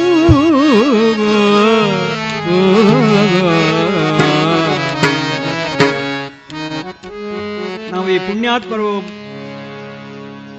ಪಾಪಿಗಳು ಅಂತ ಹೇಳಿದ್ದು ಯಾರನ್ನು? ಪುಣ್ಯಾತ್ಮರಾದಂತಹ ಪಾಂಡವರು. ಏನು? ಸಂದರ್ಭ ಹಾಗೆ ಬಂತು. ತಮ್ಮಲ್ಲಿದ್ದಂತಹ ಸಮಸ್ತ ಸುಖ, ಭೋಗ, ಐಶ್ವರ್ಯ, ಸಂಪತ್ತು, ರಾಜವೈಭವ ಇತ್ಯಾದಿಯನ್ನೆಲ್ಲ ಕಳ್ಕೊಂಡ್ರು. ವಿಷಯ ದ್ಯೂತ. ದ್ಯೂತ ಅಂದ್ರೆ ಏನು? ವಿಷಯಾಸಕ್ತಿ. ಎಲ್ಲವನ್ನು ಕಳ್ಕೊಂಡ್ರು. ಒಮ್ಮೆ ಕಳ್ಕೊಂಡದ್ದು ಮತ್ತೆ ಬಂತು ನೋಡಿ. ಪುನಃ ಮರುದ್ಯೂತ ಆಯಿತು. ಆ ಮರುದ್ಯೂತದ ಶರ್ತ ಏನು ಅಂತಂದರೆ ಸೋತವರು ಹನ್ನೆರಡು ವರ್ಷ ವನವಾಸ, ಒಂದು ವರ್ಷ ಅಜ್ಞಾತವಾಸ. ಮರುದ್ಯೂತದಲ್ಲಿ ಕೂಡ ಪಾಂಡವರು ಸೋತಿದ್ದಾರೆ. ಆ ದ್ಯೂತದ ಶರ್ತಕ್ಕನುಸಾರವಾಗಿ ವನವಾಸವನ್ನು ಅನುಭವಿಸಿದ್ದಾರೆ. ಹನ್ನೆರಡು ವರ್ಷ ವನವಾಸ ಪೈಕಿ ಈಗ ಎಂಟನೇ ವರ್ಷ ನಡೀತಾ ಇದೆ. ದ್ವೈತವನಕ್ಕಾಗಿ ಬಂದಂತಹ ಪಾಂಡವರಲ್ಲಿಂದ ಮತ್ತೆ ಮುಂದುವರಿದು ಕಾಮ್ಯಕಾವನದ ಕಡೆಗೆ ಬರ್ತಾ ಇದ್ದಾರೆ. ಭೋಗ ಭಾಗ್ಯ ಹೋದರೇನು? ಪುಣ್ಯಾತ್ಮರಾಗಿದ್ದಂತಹ ಪಾಂಡವರು. ಕಾಡಿನಲ್ಲಿದ್ರೂ ಕೂಡ ಅದೇ ಅವರಿಗೆ ನಾಡಾಯ್ತಂತೆ. ಹಾಗಾಗಿ ಅರಣ್ಯಕ್ಕೆ ಹೋದರೂ ಕೂಡ ಅವರಿಗೆ ಹಿತವಾಗಿದೆ ಅಂತೆ ಸುಖವಾಗಿದ್ರಂತೆ. ಎಂಟನೇ ವರ್ಷಕ್ಕೆ ಕಾಲಿರಿಸಿದ್ದಾರೆ. ಇದಕ್ಕೆಲ್ಲ ಕಾರಣ ಏನು? ಭಗವತ್ಕೃಪೆ ಹೊಂದಿದ್ರೆ ಮೂಕಂ ಕರೋತಿ ವಾಚಾಲಂ, ಪಂಗುಂ ಲಂಗಯತೆ ಗಿರಿಂ. ಮೂಕನನ್ನು ಮಹಾವಾಚಾಲಿಯನ್ನಾಗಿ ಮಾಡುವಂತಹ ಶಕ್ತಿ ಹೆಳವನನ್ನು ಪರ್ವತ ಹತ್ತಿಸುವಂತಹ ಶಕ್ತಿ ಅದು ಭಗವಂತನ ಅನುಗ್ರಹ ಆದರೆ ಸಿಗ್ತದಂತೆ. ಹಾಗಾಗಿ, ಧರ್ಮದೊಳ್ ನಿರ್ಮಲ ಚಿತ್ತಂ ಧರ್ಮತನಯ. ಸದಾ ಕಾಲವೂ ಕೂಡ ಹರಿನ ಮಧ್ಯಾಹ್ನದಲ್ಲಿದ್ದಂತಹ ಪಾಂಡವರು ಸುಖವಾಗಿದ್ರಂತೆ. ಸದಾ ಎನ್ನ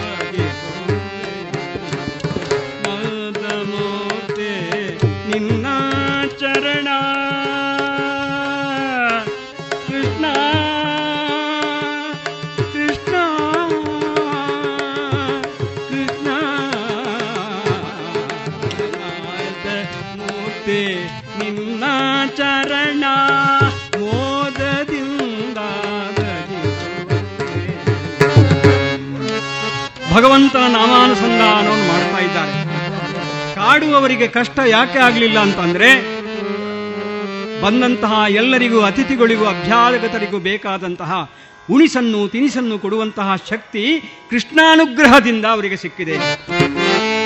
ಅಕ್ಷಯ ಪಾತ್ರೆಯೂ ಲಭ್ಯವಾಗಿದೆ ಅವರಿಗೆ. ಹಾಗಾಗಿ ಪಾಂಡವರು ನಿಜವಾದಂತಹ ಅರ್ಥದಲ್ಲಿ ಸುಖಿಯಾಗಿದ್ದರು ಹೀಗಿರುವಾಗ ಒಂದು ದಿವಸ ನಾವು ಬಿತ್ತಿದ ಬೀಜ ಹೇಗುಂಟು? ಸ್ವಲ್ಪ ಪರೀಕ್ಷೆ ಮಾಡಬೇಕೋ ಬೇಡ ಅಂತ ಯೋಚನೆ ಮಾಡಿಕೊಂಡು ಬಂದಿದ್ದಾರಂತೆ. ಪಾಂಡವರ ಎಲೆಮನೆಯ ಕಡೆಗಾಗಿ ಒಂದಿನ ಬಂದರು ವೇದವ್ಯಾಸರು ಚಂದದಿ ಪಾಂಡವರ್ ದೂರಾದಿ ಕೈಡೋ ಒಂದಿನ ಬಂದರು ವೇದವ್ಯಾಸರು ಚಂದದಿ ಪಾಂಡವರ್ ದೂರದಿ ಕೈಡೋ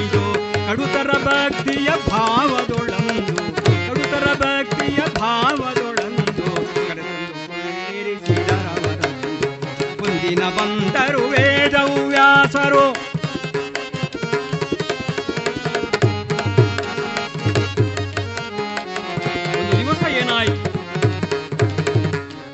ಮೂಡನ ದಿಗಂತದ ಕಡೆಯಿಂದ ಸಾಕ್ಷಾತ್ ಭಗವಾನ್ ಭಾಸ್ಕರ ದೇವನೇ ಕೆಳಗಿರಿದು ಬರ್ತಾನೋ ಎಂಬಂತಹ ರೀತಿಯಲ್ಲಿ ದೇದೀಪ್ಯಮಾನಂತಹ ಪ್ರಭೆಯಿಂದ ಒಡಗೂಡಿ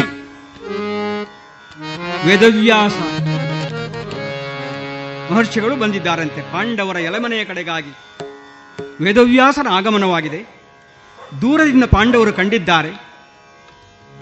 ಪಥ ಮಧ್ಯದೊಳ್ಬಳಿಕ ಸ್ವೀಕರಿಸುತ್ತ ಮುನಿಯ ಪಥ ಮಧ್ಯದಲ್ಲೇ ಅಂದರೆ ಬರುವ ಎಲೆಮನೆಯಿಂದ ತುಸು ದೂರ ಇರುವಾಗಲೇ ಅವರನ್ನು ಅತ್ಯಂತ ಆದರ ಅಭಿಮಾನಗಳಿಂದ ಅವರನ್ನು ಕರೆತಂದು ಉಚಿತಾಸನದೊಳ್ಗುಳ್ಳಿರಿಸಿ ಬಳಿಕ ಜ- ತಮ್ಮ ಎಲೆಮನೆಯಲ್ಲಿರುವಂತಹ ಉಚಿತಾಸನ. ಅಲ್ಲೇನು ಅಸ್ತಿನಾವತಿಯಲ್ಲಿದ್ದಾಗ ರಾಜಸಿಂಹಾಸನ ಏನು ಇಲ್ಲ. ಉಚಿತಾಸನದೊಳ್ಗುಳ್ಳಿರಿಸಿ ಬಳಿಕ ಜಯ ಮಧುಪರ್ಕಾದಿ ಪೂಜೆಯ ಮೇಳೈಸೆ. ಕುಶಲವೇ ನಿಮಗೆನುತ. ಐವರ ತಳ್ಕೈಸುತ್ತಾಗ ವ್ಯಾಸ ಋಷಿಯಂತಿರಲು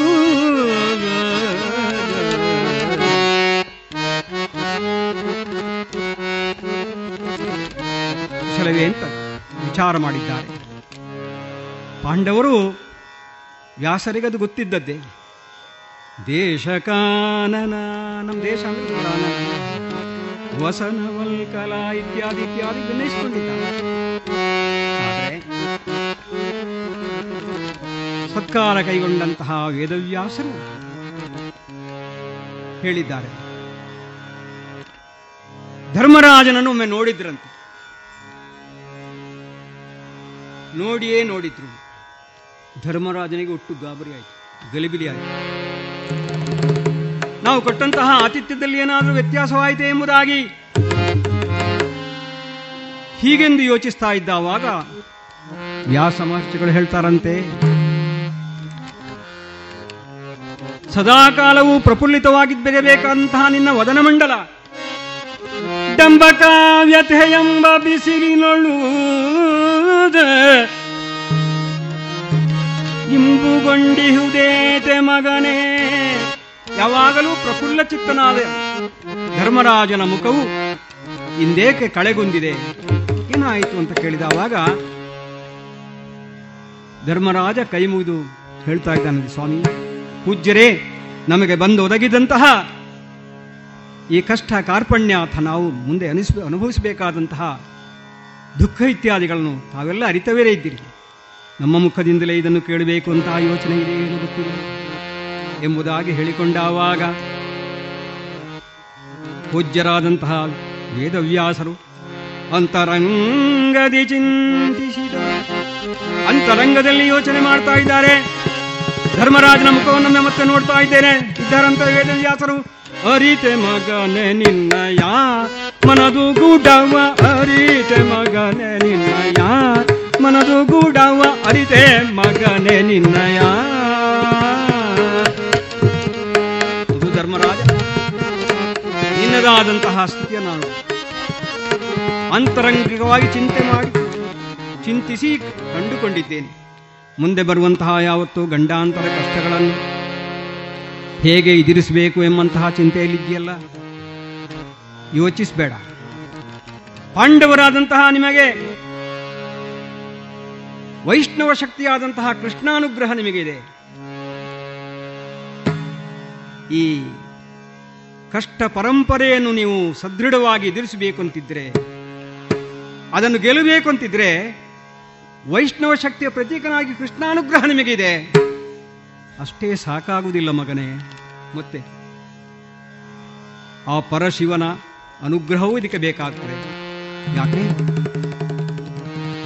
ಅವನು ಕಾರ್ಮುಕಗಲ್ಲಿಯ ಒಡೆಯ, ಅಧಿದೇವತೆ ಅವನು. ಆದ್ದರಿಂದ ಶಿವಾನುಗ್ರಹವನ್ನು ಪಡೆಯಬೇಕು. ಕೃಷ್ಣಾನುಗ್ರಹ ಎಂತೂ ಇದೆ ಪಾಂಡವರಿಗೆ. ಮಮ ಪ್ರಾಣಾಯಿ ಪಾಂಡವಾಹ. ಎಂಬುದಾಗಿ ಹೊಗಳಿಸಿಕೊಂಡವ. ಶಿವಾನುಗ್ರಹವನ್ನು ಪಡೆಯಬೇಕು. ಸರ್ವ ಸಮರ್ಥವಾದಂತಹ ರೀತಿಯಲ್ಲಿ ಪಾಂಡವರಾದಂತಹ ನಿಮ್ಮ, ನಿಮ್ಮನ್ನು ಎದುರಿಸುವವರು ಶಿವಾನುಗ್ರಹಕ್ಕೆ ನೀವು ಪಾತ್ರರಾದ್ಯಂತೆ ಮತ್ತೆ ಯಾರಿಂದಲೂ ಸಾಧ್ಯ ಇಲ್ಲ. ಆದ್ದರಿಂದ ಶಿವಾನುಗ್ರಹವನ್ನು ಪಡೆಯಬೇಕು. ಧರ್ಮರಾಜ ಕೈ ಮುಗಿದು ಕೇಳ್ತಾ ಇದ್ದಾನಂತೆ. ಜಿಯ ನಾವೇನ್ ಮಾಡಬೇಕು? ಎಂಬುದಾಗಿ ಕೇಳಿದಾವಾಗ ಪೂಜ್ಯರಾದಂತಹ ಋಷಿವರೇಣ್ಯರು ವೇದವ್ಯಾಸರು ಧರ್ಮರಾಜನನ್ನು ಹತ್ತಿರಕ್ಕೆ ಕರೆದು ಅವನ ಕಿವಿಯಲ್ಲಿ, ಓಂ ನಮ ಶಿವ ಎಂಬಂತಹ ಶಿವ ಪಂಚಾಕ್ಷರಿ ಮಂತ್ರದ ಉಪದೇಶವನ್ನು ಮಾಡ್ತಾರಂತೆ. ಈ ಶಿವ ಪಂಚಾಕ್ಷರಿ ಮಂತ್ರ ನಿನಗೆ ಉಪದೇಶ ಆಗಿದೆ. ಶಿವ ಪಂಚಾಕ್ಷರಿ ಮಂತ್ರದ ಉಪದೇಶವನ್ನು ಪಡೀಲಿಕ್ಕೆ ಧರ್ಮರಾಜ ಸರ್ವ ಸಮರ್ಥನ ಇದ್ದಾನೆ ಯಾಕಂದ್ರೆ ಒಂದು ಅರ್ಥದಲ್ಲಿ ಒಂದು ರಾಜರ್ಷಿಯಾಗಿದ್ದಾನೆ. ಅವನಿಗೆ ಉಪದೇಶ ಮಾಡಿದ್ದಾರೆ. ಹೇಳ್ತಾ ಇದ್ದಾರಂತೆ ವೇದವ್ಯಾಸರು, ನಿನ್ನ ತಮ್ಮನಾದಂತಹ ಅರ್ಜುನ, ಅವನಿಗೆ ನನ್ನಿಂದ ಉಪದೇಶಿಸಲ್ಪಟ್ಟಂತಹ ಶಿವಪಂಚಾಕ್ಷರಿ ಮಂತ್ರ, ಅದನ್ನು ನೀನು ಅವನಿಗೆ ಉಪದೇಶ ಮಾಡಬೇಕು ಉಪದೇಶವನ್ನು ಪಡೆಕೊಂಡಂತಹ ಪಾರ್ಥ, ಈಗಿಂದೀಗಲೇ ತಡ ಮಾಡದೆ ಬೆಳ್ಳಿ ಬೆಟ್ಟಕ್ಕೆ ಒಡೆಯನಾದಂತಹ ಪ್ರಭು ಶಂಕರನ ಬಳಿಗೆ ತಪಸ್ಸಿಗಾಗಿ ತೆರಳಬೇಕು ಪಾಶುಪದ ಎಂಬಂತಹ ಮಹಾಸ್ತ್ರವನ್ನು ಶಿವನ ಅನುಗ್ರಹವನ್ನು ಪಡೆಯುವುದರ ಮೂಲಕವಾಗಿ ಸಂಪಾದನೆ ಮಾಡಬೇಕು ತಪಸ್ಸು ಮಾಡಬೇಕು ಈ ಮಂತ್ರೋಪದೇಶದ ಪ್ರಭಾವದಿಂದಾಗಿ ಅದು ಸಾಧ್ಯ ಇದೆ. ಆದ್ದರಿಂದ ತಡಮಾಡಬೇಡ ತಡ ಮಾಡಬೇಡ ಅರ್ಜುನನಿಗೆ ಮಂತ್ರೋಪದೇಶವನ್ನು ಮಾಡು ಎಂಬುದಾಗಿ ವೇದವ್ಯಾಸರು ಉಪದೇಶಿಸಿ ಮತ್ತೆ ಪಾಂಡವರನ್ನು ಕುರಿತು ಅನುಸಂಧಾನ ಮಾಡಿದಾಗ ಪಾಂಡವರೆಲ್ಲರೂ ಒಗ್ಗಟ್ಟಾಗಿ ಆ ಗುರುಗಳ ಪಾದಕ್ಕೆ ಮಣಿದು, ಶರಣ ಜನರ ಸುರದೇನು, ಗುರುವರ ಶರಣ ಜನರ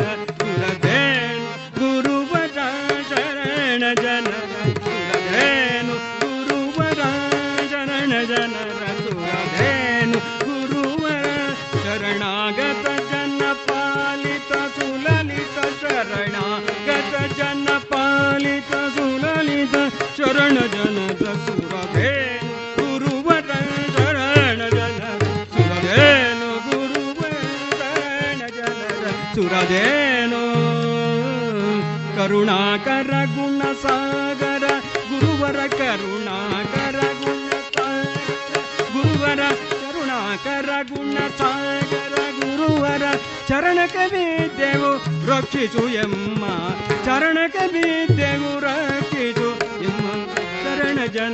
ಸುರಭೇ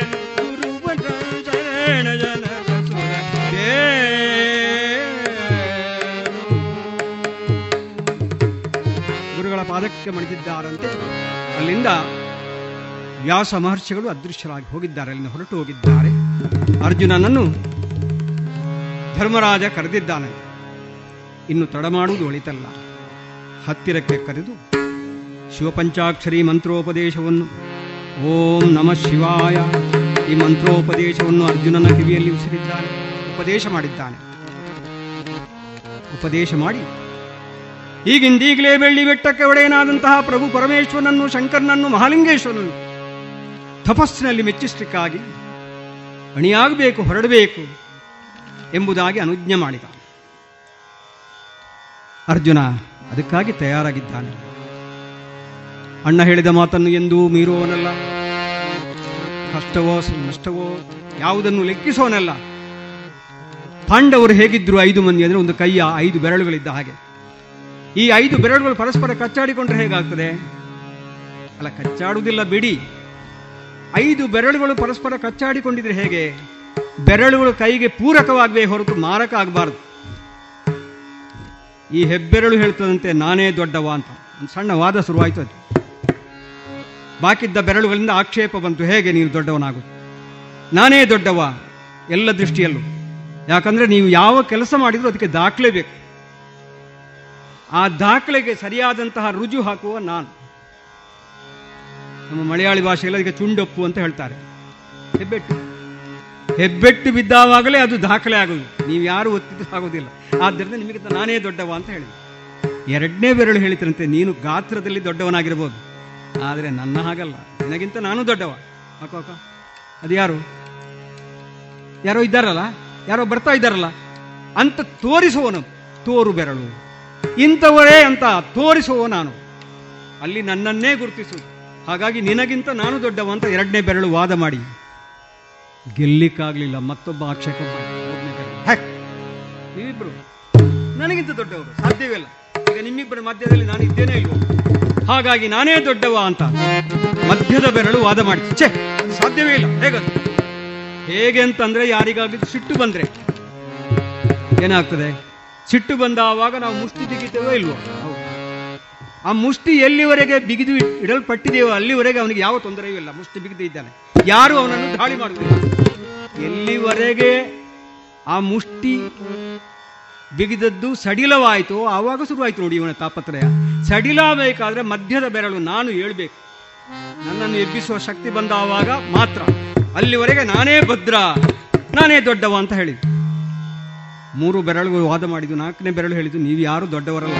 ನೀವೆಲ್ಲ ಆಚರಿಸಲು. ನಾಲ್ಕನೇ ಇವ, ನಾನೇ ದೊಡ್ಡವ. ವಾದ ಮಂಡನೆ ಆಯ್ತು. ಹೇಗೆ ಅಂತ ಕೇಳಿದ್ರು. ಹೇಗೆ ದೊಡ್ಡವ ಅಂದ್ರೆ ನೀವೆಲ್ಲ ದೇವಸ್ಥಾನಕ್ಕೆ ಹೋಗಿದ್ದೀರಲ್ಲ? ಹೌದು, ಹೋಗಿದ್ದೇವೆ. ಅಲ್ಲ, ದೇವಸ್ಥಾನಕ್ಕೆ ಹೋಗುವಾಗ ನೀವೆಲ್ಲ ಕೈ ಮುಗ್ದಿದ್ದೀರಲ್ಲ, ಹೌದು. ಆ ದೇವರಿಗೆ ಮೊದಲು ಕಂಡದ್ದೇನು ಇದಲ್ವಾ? ಹೌದಲ್ಲ. ಉಂಗುರ. ಆ ಉಂಗುರ ಬಂಗಾರವನ್ನು ಧಾರಣೆ ಮಾಡುವಂತ ನಾನೇ ದೊಡ್ಡವ. ಕೆಲವರಿಗೆ ಐದು ಬೇಳಿಗೆ ಹತ್ತು ಉಂಗುರ ಇರ್ಬೋದು, ಬೇರೆ ಪ್ರಶ್ನೆ. ಆದರೆ ಒಂದೇ ಉಂಗುರ ಇದ್ದವರು ಧಾರಣೆ ಮಾಡುವಂತಹ ಬೆರಳು ಇದು. ಹೌದಲ್ವ? ಹಾಗಾಗಿ ಬಂಗಾರ ಧಾರಣೆ ಮಾಡುವಂತಹ ಯೋಗ್ಯತೆ ಇರುವುದು ನನಗೆ. ಆದ್ದರಿಂದ ನಿಮಗಿಂತ ನಾನೇ ದೊಡ್ಡವಂತ ನಾಲ್ಕನೇ ಬೆರಳು ವಾದದಲ್ಲಿ ಇನ್ನೇನು ಜಯಿಸಬೇಕು ಅಂತ ಆಗುವ ಕೊನೆಯ ವಾದ ಬಂತು. ಯಾವುದು ಸಣ್ಣ ಬೆರಳು, ಕಿರು ಬೆರಳು ನೋಡಿ. ನೀವು ಯಾರು ದೊಡ್ಡವರಲ್ಲ? ನೀವು ಯಾರು ದೊಡ್ಡವರಲ್ಲ? ನಾನೇ ದೊಡ್ಡವರು ಯಾಕಂದ್ರೆ ನೀನು ದೇವರಿಗೆ ಬೆರಳು ತೋರಿಸಿರ್ಬೋದು. ಆದರೆ ದೇವರಿಗೆ ನಿಕಟವಾದಂತಹ ಅನುಬಂಧ ಇರುವುದು ನನಗಾಗಿ. ನೀವೆಲ್ಲ ಕೈ ಮುಗಿತಾ ಇದ್ದೀರಲ್ಲ ದೇವರಿಗೆ, ಹೇಗೆ? ದೇವರೇ ನಮಸ್ಕಾರ, ಭಗವಂತ. ಹೀಗೆ ಹೌದಾ ಅಲ್ವಾ? ಯಾರು ಹೀಗೆ ಮಾಡುವುದಿಲ್ಲಲ್ಲ? ಹಾಗಿದ್ರೆ ದೇವರಿಗೆ ನೇರವಾಗಿ ನಿಮ್ಮನ್ನೆಲ್ಲ ಹಿಂದಿಕ್ಕಿ. ಇದು ನೋಡಿ ವಾದ ಮಂಡನೆಯ ವೈಭವ. ನಿಮ್ಮನ್ನೆಲ್ಲ ಹಿಂದಿಕ್ಕಿ ನಾನು ದೇವರಿಗೆ ಹತ್ತಿರ ಹೌದಾ ಅಲ್ವಾ? ಆದ್ದರಿಂದ ನಾನೇ ದೊಡ್ಡವ. ಐದು ಬೆರಳುಗಳು ಪರಸ್ಪರ ಕಚ್ಚಾಡಿಕೊಂಡಿದ್ದು ವಿನೋದಕ್ಕಾಗಿ ಮಾತ್ರ ಅಲ್ಲ ಮತ್ತೇನೂ ಅಲ್ಲ, ವಾಸ್ತವಿಕವಾಗಿ ಅಲ್ಲ. ಹಾಗೆ ಪಂಚಪಾಂಡವರು ಐದು ಮಂದಿ ಪರಸ್ಪರವಾಗಿ ಹೊಡೆದಾಟ ಇಲ್ಲ, ಭಿನ್ನಾಭಿಪ್ರಾಯ ಇಲ್ಲ. ಅಣ್ಣ ಹೇಳಿದ್ದೇ ತಮ್ಮನಿಗೆ ಗ್ರಾಹ್ಯ, ಅರ್ಜುನ ತಯಾರಾಗಿದ್ದಾನಂತೆ. ತಯಾರಾಗಿ. ಜಟ್ಟಿ ಚಲ್ಲಣವನ್ನುಟ್ಟು ಬಳಿಕ ಪಾರ್ಥ. ಜಟ್ಟಿ ಚಲ್ಲಣವನ್ನು ಹುಟ್ಟಿದ್ದಾನೆ ಕೈಯಲ್ಲಿ ಕೋದಂಡವನ್ನು ಹಿಡ್ಕೊಂಡಿದ್ದಾನಂತೆ. ಬೆನ್ನಿನಲ್ಲಿ ಬೆನ್ನಿನಲ್ಲಿ ಬತ್ತಳಿಕೆಯನ್ನು ಬಿಟ್ಟಿದ್ದಾನಂತೆ. ಧರ್ಮರಾಜ ಅವನ ಪಾದಕ್ಕೆ ಮಣಿದಿದ್ದ ಧರ್ಮರಾಜನ ಪಾದಕ್ಕೆ ಮಣಿದು ಭೀಮನ ಪಾದಕ್ಕೂ ವಂದಿಸಿ ನಕಲು ಸಹದೇವರನ್ನು ತಳ್ಕೈಸಿ ಪಾಂಚಾಲೆಯಲ್ಲಿ ಮಾತಾಡ್ತಾನೆ. ಎಲ್ಲರೂ ಹೇಳ್ತಾರೆ, ಕಾರ್ಯಕ್ಕೆ ಜಯವಾಗಲಿ, ಜಯವಾಗ್ಲಿ, ಜಯವಾಗಲಿ ಅಂತ. ದ್ರೌಪದಿ ಮಾತ್ರ ಒಂದು ಮಾತು ಹೇಳ್ತಾಳಂತೆ. ತಪಶ್ಚರ್ಯಗಾಗಿ ತಾವು ಹೋಗುವವರು, ಇಂದ್ರಿಯ ನಿಗ್ರಹ ಬೇಕು ಆ ಇಂದ್ರಿಯ ನಿಗ್ರಹದ ಸಂದರ್ಭದಲ್ಲಿರುವಾಗ ಯಾವತ್ತೂ ನನ್ನನ್ನು ನೆನೆಯಬೇಡಿ. ಯಾವತ್ತೂ ಆಶಯ ಆಕಾಂಕ್ಷೆಗಳಿಗೆ ಆಮಿಷಗಳಿಗೆ ಬಲಿಯಾಗಬೇಡಿ. ಸದಾ ಭಗವಂತನ ಧ್ಯಾನದಲ್ಲೇ ಇರಲಿ, ಇರಿ. ಹಾಗಾಗಿ ಇಂದ್ರಿಯ ನಿಗ್ರಹವನ್ನು ಮಾಡುವುದರ ಮೂಲಕವಾಗಿ ನಿಮ್ಮ ಕಾರ್ಯ ಜಯ ಆಗಲಿ ಅಂತ ಆಶಯವನ್ನು ಕೊಟ್ಟಿದ್ದಾಳಂತೆ ದ್ರೌಪದಿ. ಹೀಗೆ ಎಲ್ಲರನ್ನೂ ತಳ್ಕೈಸಿ ಬಳಿಕ ಜಟ್ಟಿ ಚಲ್ಲಣವನು. ಕೈಯಲ್ಲಿ ಕೋದಂಡವನ್ನು ಬಿಗಿದು, ಬೆನ್ನಿನಲ್ಲಿ ಬತ್ತಳೆಯನ್ನು ಬಿಗಿದು ಬತ್ತರಿಕೆಯನ್ನು ಬಿಗಿದು, ಕೃಷ್ಣ ಒಂದೇ. ಪರಬ್ರಹ್ಮ ಸ್ವರೂಪ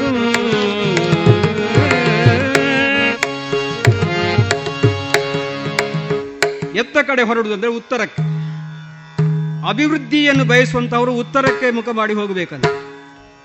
ಉತ್ತರೋತ್ತರವಾದಂತಹ ಆಯುಷ್ಯ ಅಭಿವೃದ್ಧಿ ಸಕಲ ಸಂಪದ ಉಂಟಾಗಲಿ ಅಂತ ಹೇಳ್ತಾವಿಲ್ಲ ಹಾಗಾಗಿ ಉತ್ತರಾಭಿಮುಖವಾಗಿ ಹೊರಟ ಅರ್ಜುನ. ಯಾತ್ರೆ ಭಗವಂತನನ್ನು ಅನುಸಂಧಾನ ಮಾಡಲಿಕ್ಕೆ ಬೇಕಾಗಿ.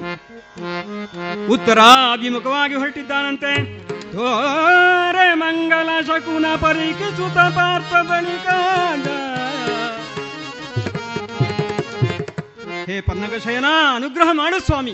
ಪನ್ನಗ ಶಯನ ಲಕ್ಷ್ಮೀ ರಮಣ ವೇದ ಸನ್ನುತ ಪದ ಸರ್ವೇಶ ಪನ್ನಗ ಶಯನ ಲಕ್ಷ್ಮೀ ರಮಣ ವೇದ ಸನ್ನುತ ಪದ ಸರ್ವೇಶ ಇನ್ನೂ ಬಿಡಿಸೋ ಮೋಹಪಾಶ ಇನ್ನೂ ಬಿಡಿಸೋ ಮೋಹಪಾಶ ಆಪದ್ಬಾಂಧವಸ್ತಿ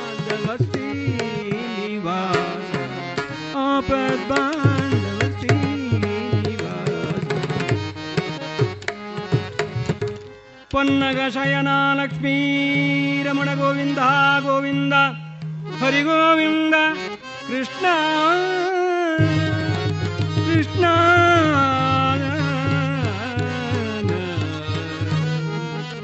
ನಂದಕುಮಾರನ ವನಿತ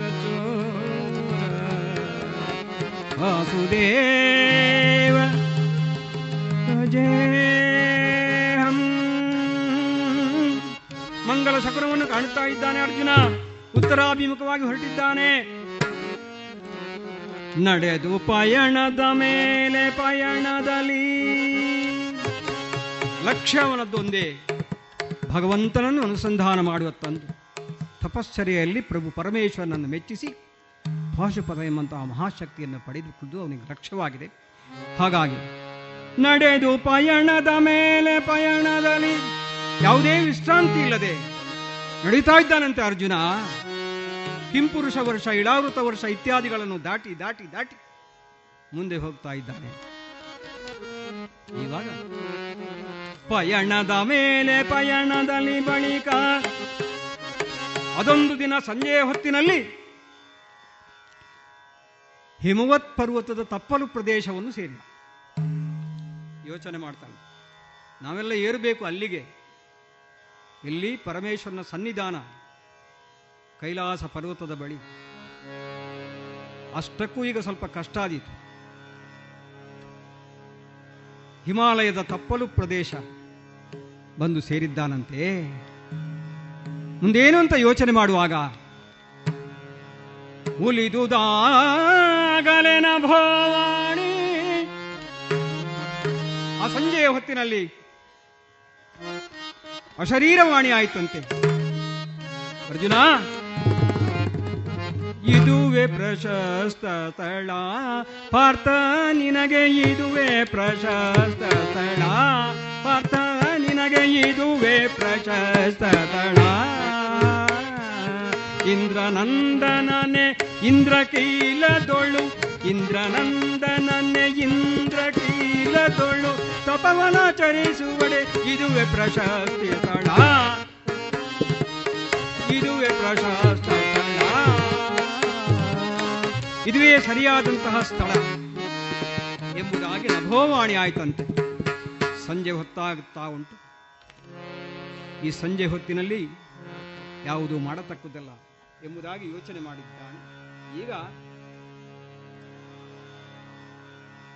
ಮರುದಿನ ಪ್ರಾತಃ ಕಾಲದಲ್ಲಿ ಬಳಿಯಲ್ಲಿದ್ದಂತಹ ತಿಳಿಯಾದ ಕೊಳದಲ್ಲಿ ಮಿಂದು ಮಡಿಯೊಟ್ಟು ಶುಚಿರ್ಭೂತನಾಗಿ ಪರಮೇಶ್ವರನ ಕುರಿತಾಗಿ ತಪಶ್ಚರ್ಯೆಗೆ ತೊಡಗಲಿಕ್ಕಾಗಿ ಬಂದಿದ್ದಾನೆ.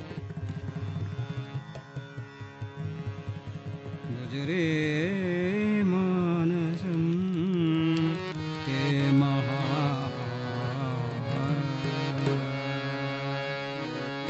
ಇನ್ನೇನು ಇನ್ನೇನು ತಪಶ್ಚರ್ಯ ಪ್ರಾರಂಭ ಆಗಬೇಕು ಅಂತ ಆವಾಗ ಅದು ಅದು. ಒಬ್ಬ ವೃದ್ಧ ಬ್ರಾಹ್ಮಣ ಅಲ್ಲಿಗೆ ಬಂದ. ಓಹೋ. ಅಲ್ಲ, ಎಳೆಯ ಪ್ರಾಯಕ್ಕೆ ಒಳಪಟ್ಟವರು ನೀವು? ತಪಸ್ಸು ಮಾಡುವುದ. ಅಲ್ಲ, ತಪಸ್ಸು ಮಾಡುವವರು ಹೀಗಿರ್ತಾರೋ? ತಪಸ್ಸು ಮಾಡುವವರಿಗೆ ಏನು ಭೂಷಣ? ಕಾವಿವಸನವು ಕಾವಿವಸನವು ಕೈಯಳ್ಕಮಂಡಲ ದಂಡಕ ಮಂಡಲುಗಳಿಂ ಅದೆಲ್ಲ ಬೇಕಾದವ್ರಿ. ಇರುವುದರ ಬದಲಾಗಿ ಕೈಯಲ್ಲಿ ಹಿಡಿದಿದ್ದೇನು ಕೋದಂಡ, ಬೆನ್ನಿನಲ್ಲಿ ಬತ್ತಳಿಕೆ. ಇದು ಯಾರೋ ಒಬ್ಬ ಯುದ್ಧಕ್ಕೆ ಹೊರಟಂತಹ ಸ್ಥಿತಿ ಉಂಟು. ಹಾಗಾಗಿ ಮೆಚ್ಚನೈ ಪರಮೇಶನಿಂ. ಈ ವೇಷಭೂಷಣ ಹಾಗಾಗಿ ನೀವೆಲ್ಲ ಬಹುಶಃ ನಿಜವಾದಂತಹ ತಪಶ್ಚರ್ಯಲ್ಲಿ ತೊಡಗಬೇಕಾದ ಇತ್ತು ಬಂದವರೇ ಅಲ್ಲ ಎಂಬುದಾಗಿ ಒಂದು ರೀತಿಯಲ್ಲಿ ಹಿಯಾಳಿಸುವಂತಹ ಸ್ಥಿತಿಯಲ್ಲಿ ಅರ್ಜುನನ ಸತ್ವ ಪರೀಕ್ಷೆಗಾಗಿ ಬಂದವರು ಮತ್ತಾರು ಅಲ್ಲ ತೆತ್ತಿಸ ಕೋಟಿ ದೇವರ್ಕಳ ಒಡೆಯನಾದಂತಹ ದೇವೇಂದ್ರನೇ ಈ ಪ್ರಾಕಾರದಲ್ಲಿ ಬಂದು ಅರ್ಜುನನ ಮನಸ್ಥೈರ್ಯವನ್ನು ಕದಕುತ್ತಾ ಇದ್ದಾನೆ. ಅರ್ಜುನ ಸರಿಯಾದಂತಹ ರೀತಿಯಲ್ಲಿ ಉತ್ತರ ಕೊಡ್ತಾನಂತೆ. ನೀವೆಲ್ಲ ಈ ಹೊರಗಿನ ವೇಷಕ್ಕೆ ಮಾತ್ರ ಬೆಲೆ ಕೊಡುವವರು ನಾವು ಹಾಗಲ್ಲ. ಎನ್ನಂತರಂಗವ ಬಲ್ಲ ಶಂಭು ಎನ್ನಂತರಂಗವ ಬಲ್ಲ ಶಂಭು.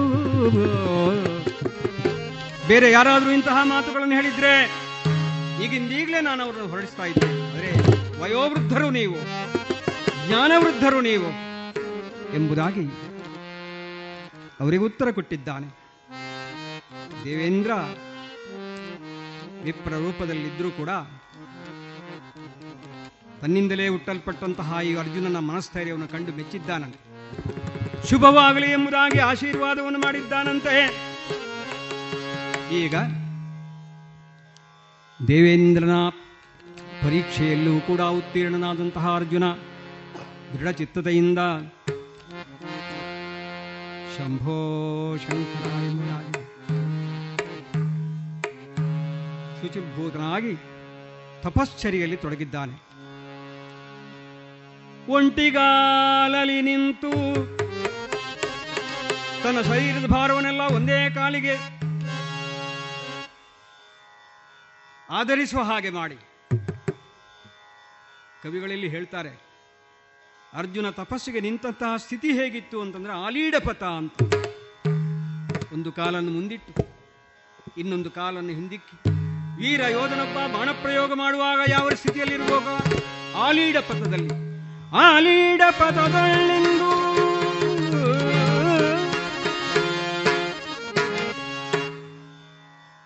ಈ ಒಂಟಿಗಾಲಲ್ಲಿ ನಿಂತದ್ದು ಅಥವಾ ಆಲೀಡ ಪಥದಲ್ಲಿ ನಿಂತದ್ದಕ್ಕೂ ಒಂದು ವಿಶೇಷವಾದ ಅರ್ಥ ಉಂಟು.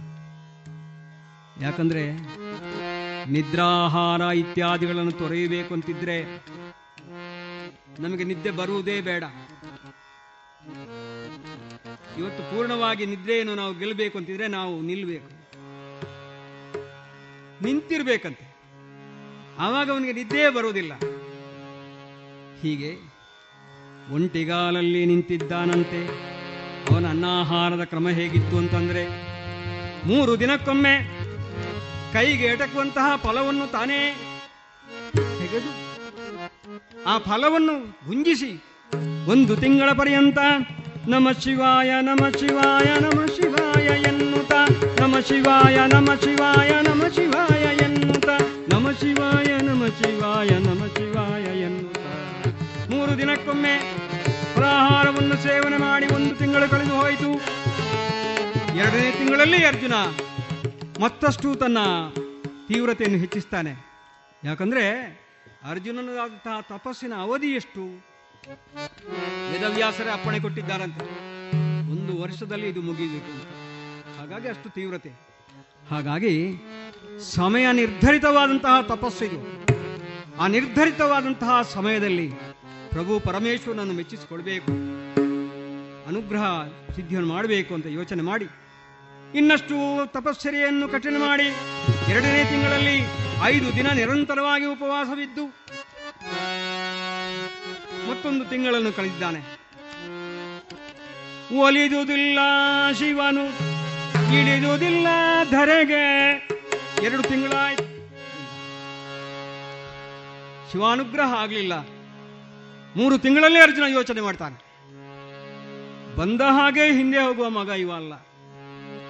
ಹಾಗಾಗಿ ಮೂರನೇ ತಿಂಗಳಲ್ಲಿ ಅರ್ಜುನ ತಪಸ್ಸು ಹೇಗಿತ್ತು? ಹನ್ನೊಂದು ದಿನ ನಿರಂತರವಾದಂತಹ ಉಪವಾಸ ಮಾಡಿ. ಮತ್ತೆ ಫಲ, ಸಿಕ್ಕಿದ ಫಲಾಹಾರವನ್ನು ಸೇವಿಸಿ ತಪಶ್ಚರ್ಯಲ್ಲಿ ತೊಡಗಿದ್ದಾನೆ. ಮೂರು ತಿಂಗಳು ಕೂಡ ಕಳೆದು ಹೋಯಿತು. ಇಳಿದುದಿಲ್ಲ ಶಿವನು, ಒಲಿದುದಿಲ್ಲ ನರಗೆ ನಾಲ್ಕನೇ ತಿಂಗಳಲ್ಲಿ ಅರ್ಜುನ ಈಗ ಯಾವ ಫಲವನ್ನು ಭುಂಜಿಸುವುದಿಲ್ಲ. ಯಾಕಂತಂದ್ರೆ ಫಲವೇ ಇಲ್ಲ. ಖಾಲಿಯಾಗಿದೆ. ಮತ್ತೆ ಯೋಚನೆ ಮಾಡಿ. ಫಲಾಶಪತ್ರವೇ.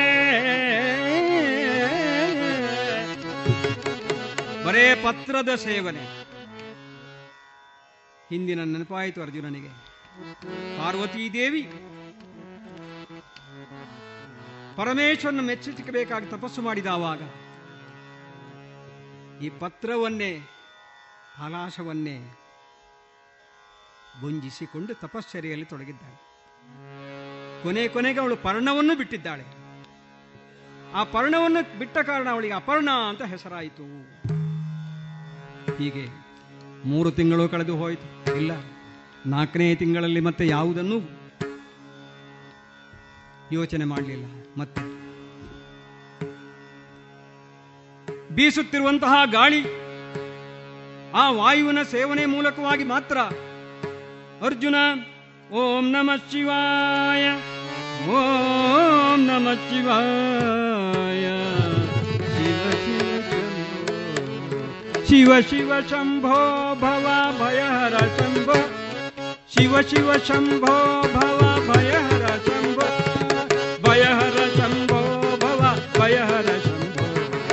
ಶಿವ ಶಿವ ಶಂಭೋ ಭವ ಭಯಹರ ಶಂಭೋ.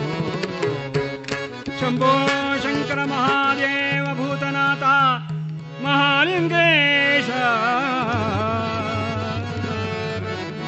ನಾಲ್ಕು ತಿಂಗಳು ಕಳೆದಿದ್ದು. ಐದನೇ ತಿಂಗಳಲ್ಲಿ ವಾಯು ಸೇವನೆಯನ್ನು ಮಾತ್ರ ಮಾಡಿ. ಪೂರ್ಣವಾಗಿ ಅರ್ಜುನ ತನ್ನನ್ನು ತಾನೇ ಭಗವಂತನಿಗಾಗಿ ಸಮರ್ಪಿಸಿಕೊಂಡು ಆರನೇ ತಿಂಗಳು ಕಾಲಿಟ್ಟಾವಾಗ ಅರ್ಜುನನಿಗೆ ಮೇಲೆ ಏನುಂಟು ಕೆಳಗೆ ಏನುಂಟು ಸುತ್ತ ಏನಿದೆ? ಇತ್ತ, ಸುತ್ತ, ಮುತ್ತ, ಮೇಲೆ, ಕೆಳಗೆ ಯಾವುದು ಅವನಿಗೆ ಗೊತ್ತಿಲ್ಲ. ಯಾವುದನ್ನೂ ಲೆಕ್ಕಿಸಿಲ್ಲ. ಅಂತರಂಗದಲ್ಲಿ ಅಂತರಂಗದಲ್ಲಿ ಹರನನ್ನೇ ಕಾಣಬೇಕು ಎಂಬಂತಹ ತದೇಕ ಧ್ಯಾನದಿಂದ ಆರನೇ ತಿಂಗಳು ಬರುವಾಗ ಅರ್ಜುನ ಸ್ಥಿತಪ್ರಜ್ಞನಾಗಿದ್ದಾನೆ. ಅಂತರಂಗದಲ್ಲಿ ಹರಣದ್ದಾದಂತಹ ಧ್ಯಾನ ಹೊರತು ಮತ್ತೊಂದೂ ಅರ್ಜುನನಿಗೆ ಗೋಚರವಾಗುವುದಿಲ್ಲ. ಹೀಗೆಂದು ಆರನೇ ತಿಂಗಳಾಗುವಾಗ ಸ್ಥಿತಪ್ರಜ್ಞವಾವಧಿ ಪಾರ್ಥ ಬಳಿಕ ತನ್ನ ತನುವನ್ನು, ಮನವನ್ನು, ಅಂತಃಕರಣವನ್ನು ಎಲ್ಲವನ್ನೂ ಕೂಡ ಭಗವಂತನಿಗೆ ಅರ್ಪಿಸಿ ಮಾಡಿ, ಅರ್ಪಿಸಿದ್ದಾನೆ. ಈ ಆರು ತಿಂಗಳಾಗುವಾಗ ಬದಲಾವಣೆ ಆಯಿತು ಎಂತಹ ಬದಲಾವಣೆ ಅದು. ಅರ್ಜುನ ತಪೋ ಜ್ವಾಲೆ ಅರ್ಜುನನ ತಪಶ್ಚರ್ಯೆಯಿಂದ ಉಂಟಾದಂತಹ ಅಂತರಂಗಿಕವಾದಂತಹ ಅಗ್ನಿ, ಜ್ವಾಲೆ ಹೊರಟಿದೆ. ಆವಾಗ ಅಲ್ಲೇ ಸುತ್ತಮುತ್ತಲು ಹಲವಾರು ಋಷಿಮುನಿಗಳು ವಾಸ ಮಾಡ್ತಾ ಇದ್ರು ಅವರೆಲ್ಲರೂ ಕೂಡ ನಿತ್ಯವೂ ಕೈಲಾಸಕ್ಕೆ ಹೋಗಿ ಪರಮೇಶ್ವರನ ದರ್ಶನವನ್ನು ನಿತ್ಯವೂ ಮಾಡ್ತಾ ಇದ್ದವರು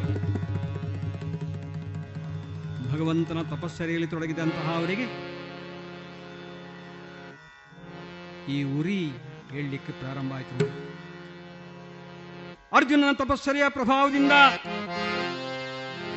ಆ ತಪೋಜ್ವಾಲೆ ಹೊರಟ ಕಾರಣ ಸುತ್ತಮುತ್ತಲಿದ್ದಂತಹ ಇಕ್ಕಲಗಳಿದ್ದಂತಹ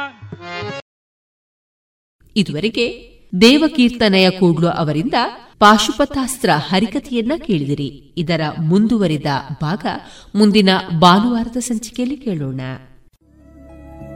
ಎಲ್ಲಾ ತರಹದ ಸೀರೆ ಬ್ಲೌಸ್ಗಳಿಗೆ ಹೊಂದುವಂತಹ ಹಾಗೂ lehenga, uniform, nighty, suiting, sports dress ಇವೆಲ್ಲ ಉಡುಪುಗಳಿಗೆ ಬೇಕಾಗುವಂತಹ ವಿವಿಧ ರೀತಿಯ ಆಧುನಿಕ ವಿನ್ಯಾಸದ ಒಳ ಉಡುಪುಗಳು ಕೈಗೆಟಕುವ ದರದಲ್ಲಿ ಎಲ್ಲಾ ಬ್ರ್ಯಾಂಡ್ಗಳಲ್ಲಿ ಲಭ್ಯ. ಅದೇ ಲಶ್ ಫ್ಯಾಷನ್ ಇನ್ಸೈಡ್ ಕೋರ್ಟ್ ರಸ್ತೆ ಪುತ್ತೂರಿನಲ್ಲಿ. ಇದೀಗ ನೂತನವಾಗಿ ಶೀಘ್ರದಲ್ಲೇ ಲೋಕಾರ್ಪಣೆಗೊಳ್ಳಲಿರುವ GL one mall main road ಪುತ್ತೂರಿನಲ್ಲಿ. ನಮ್ಮ ಎಲ್ಲಾ ಗ್ರಾಹಕರ ಸಹಕಾರದ ಮೇರೆಗೆ ಎರಡನೇ ಶಾಖೆ ಶುಭಾರಂಭಗೊಳ್ಳಲಿದೆ.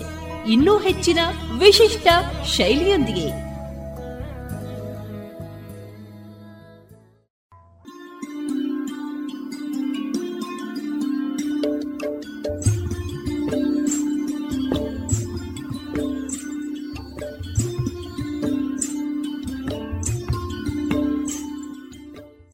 ರೇಡಿಯೋ ಪಾಂಚಜನ್ಯ ಸಮುದಾಯ ಬಾನುಲಿ ಕೇಂದ್ರದಿಂದ ನಿಮ್ಮ ಕಾರ್ಯಕ್ರಮಗಳು ಪ್ರಸಾರವಾಗಬೇಕೆ?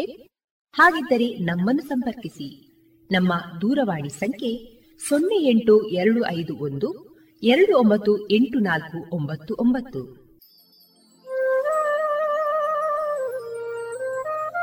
ಗಮನಿಸಿ ಕೇಳುವೆ ನಮ್ಮ ಕಾರ್ಯಕ್ರಮಗಳನ್ನು ವೆಬ್ಸೈಟ್ ಮೂಲಕ ಕೂಡ ಆಲಿಸಬಹುದು.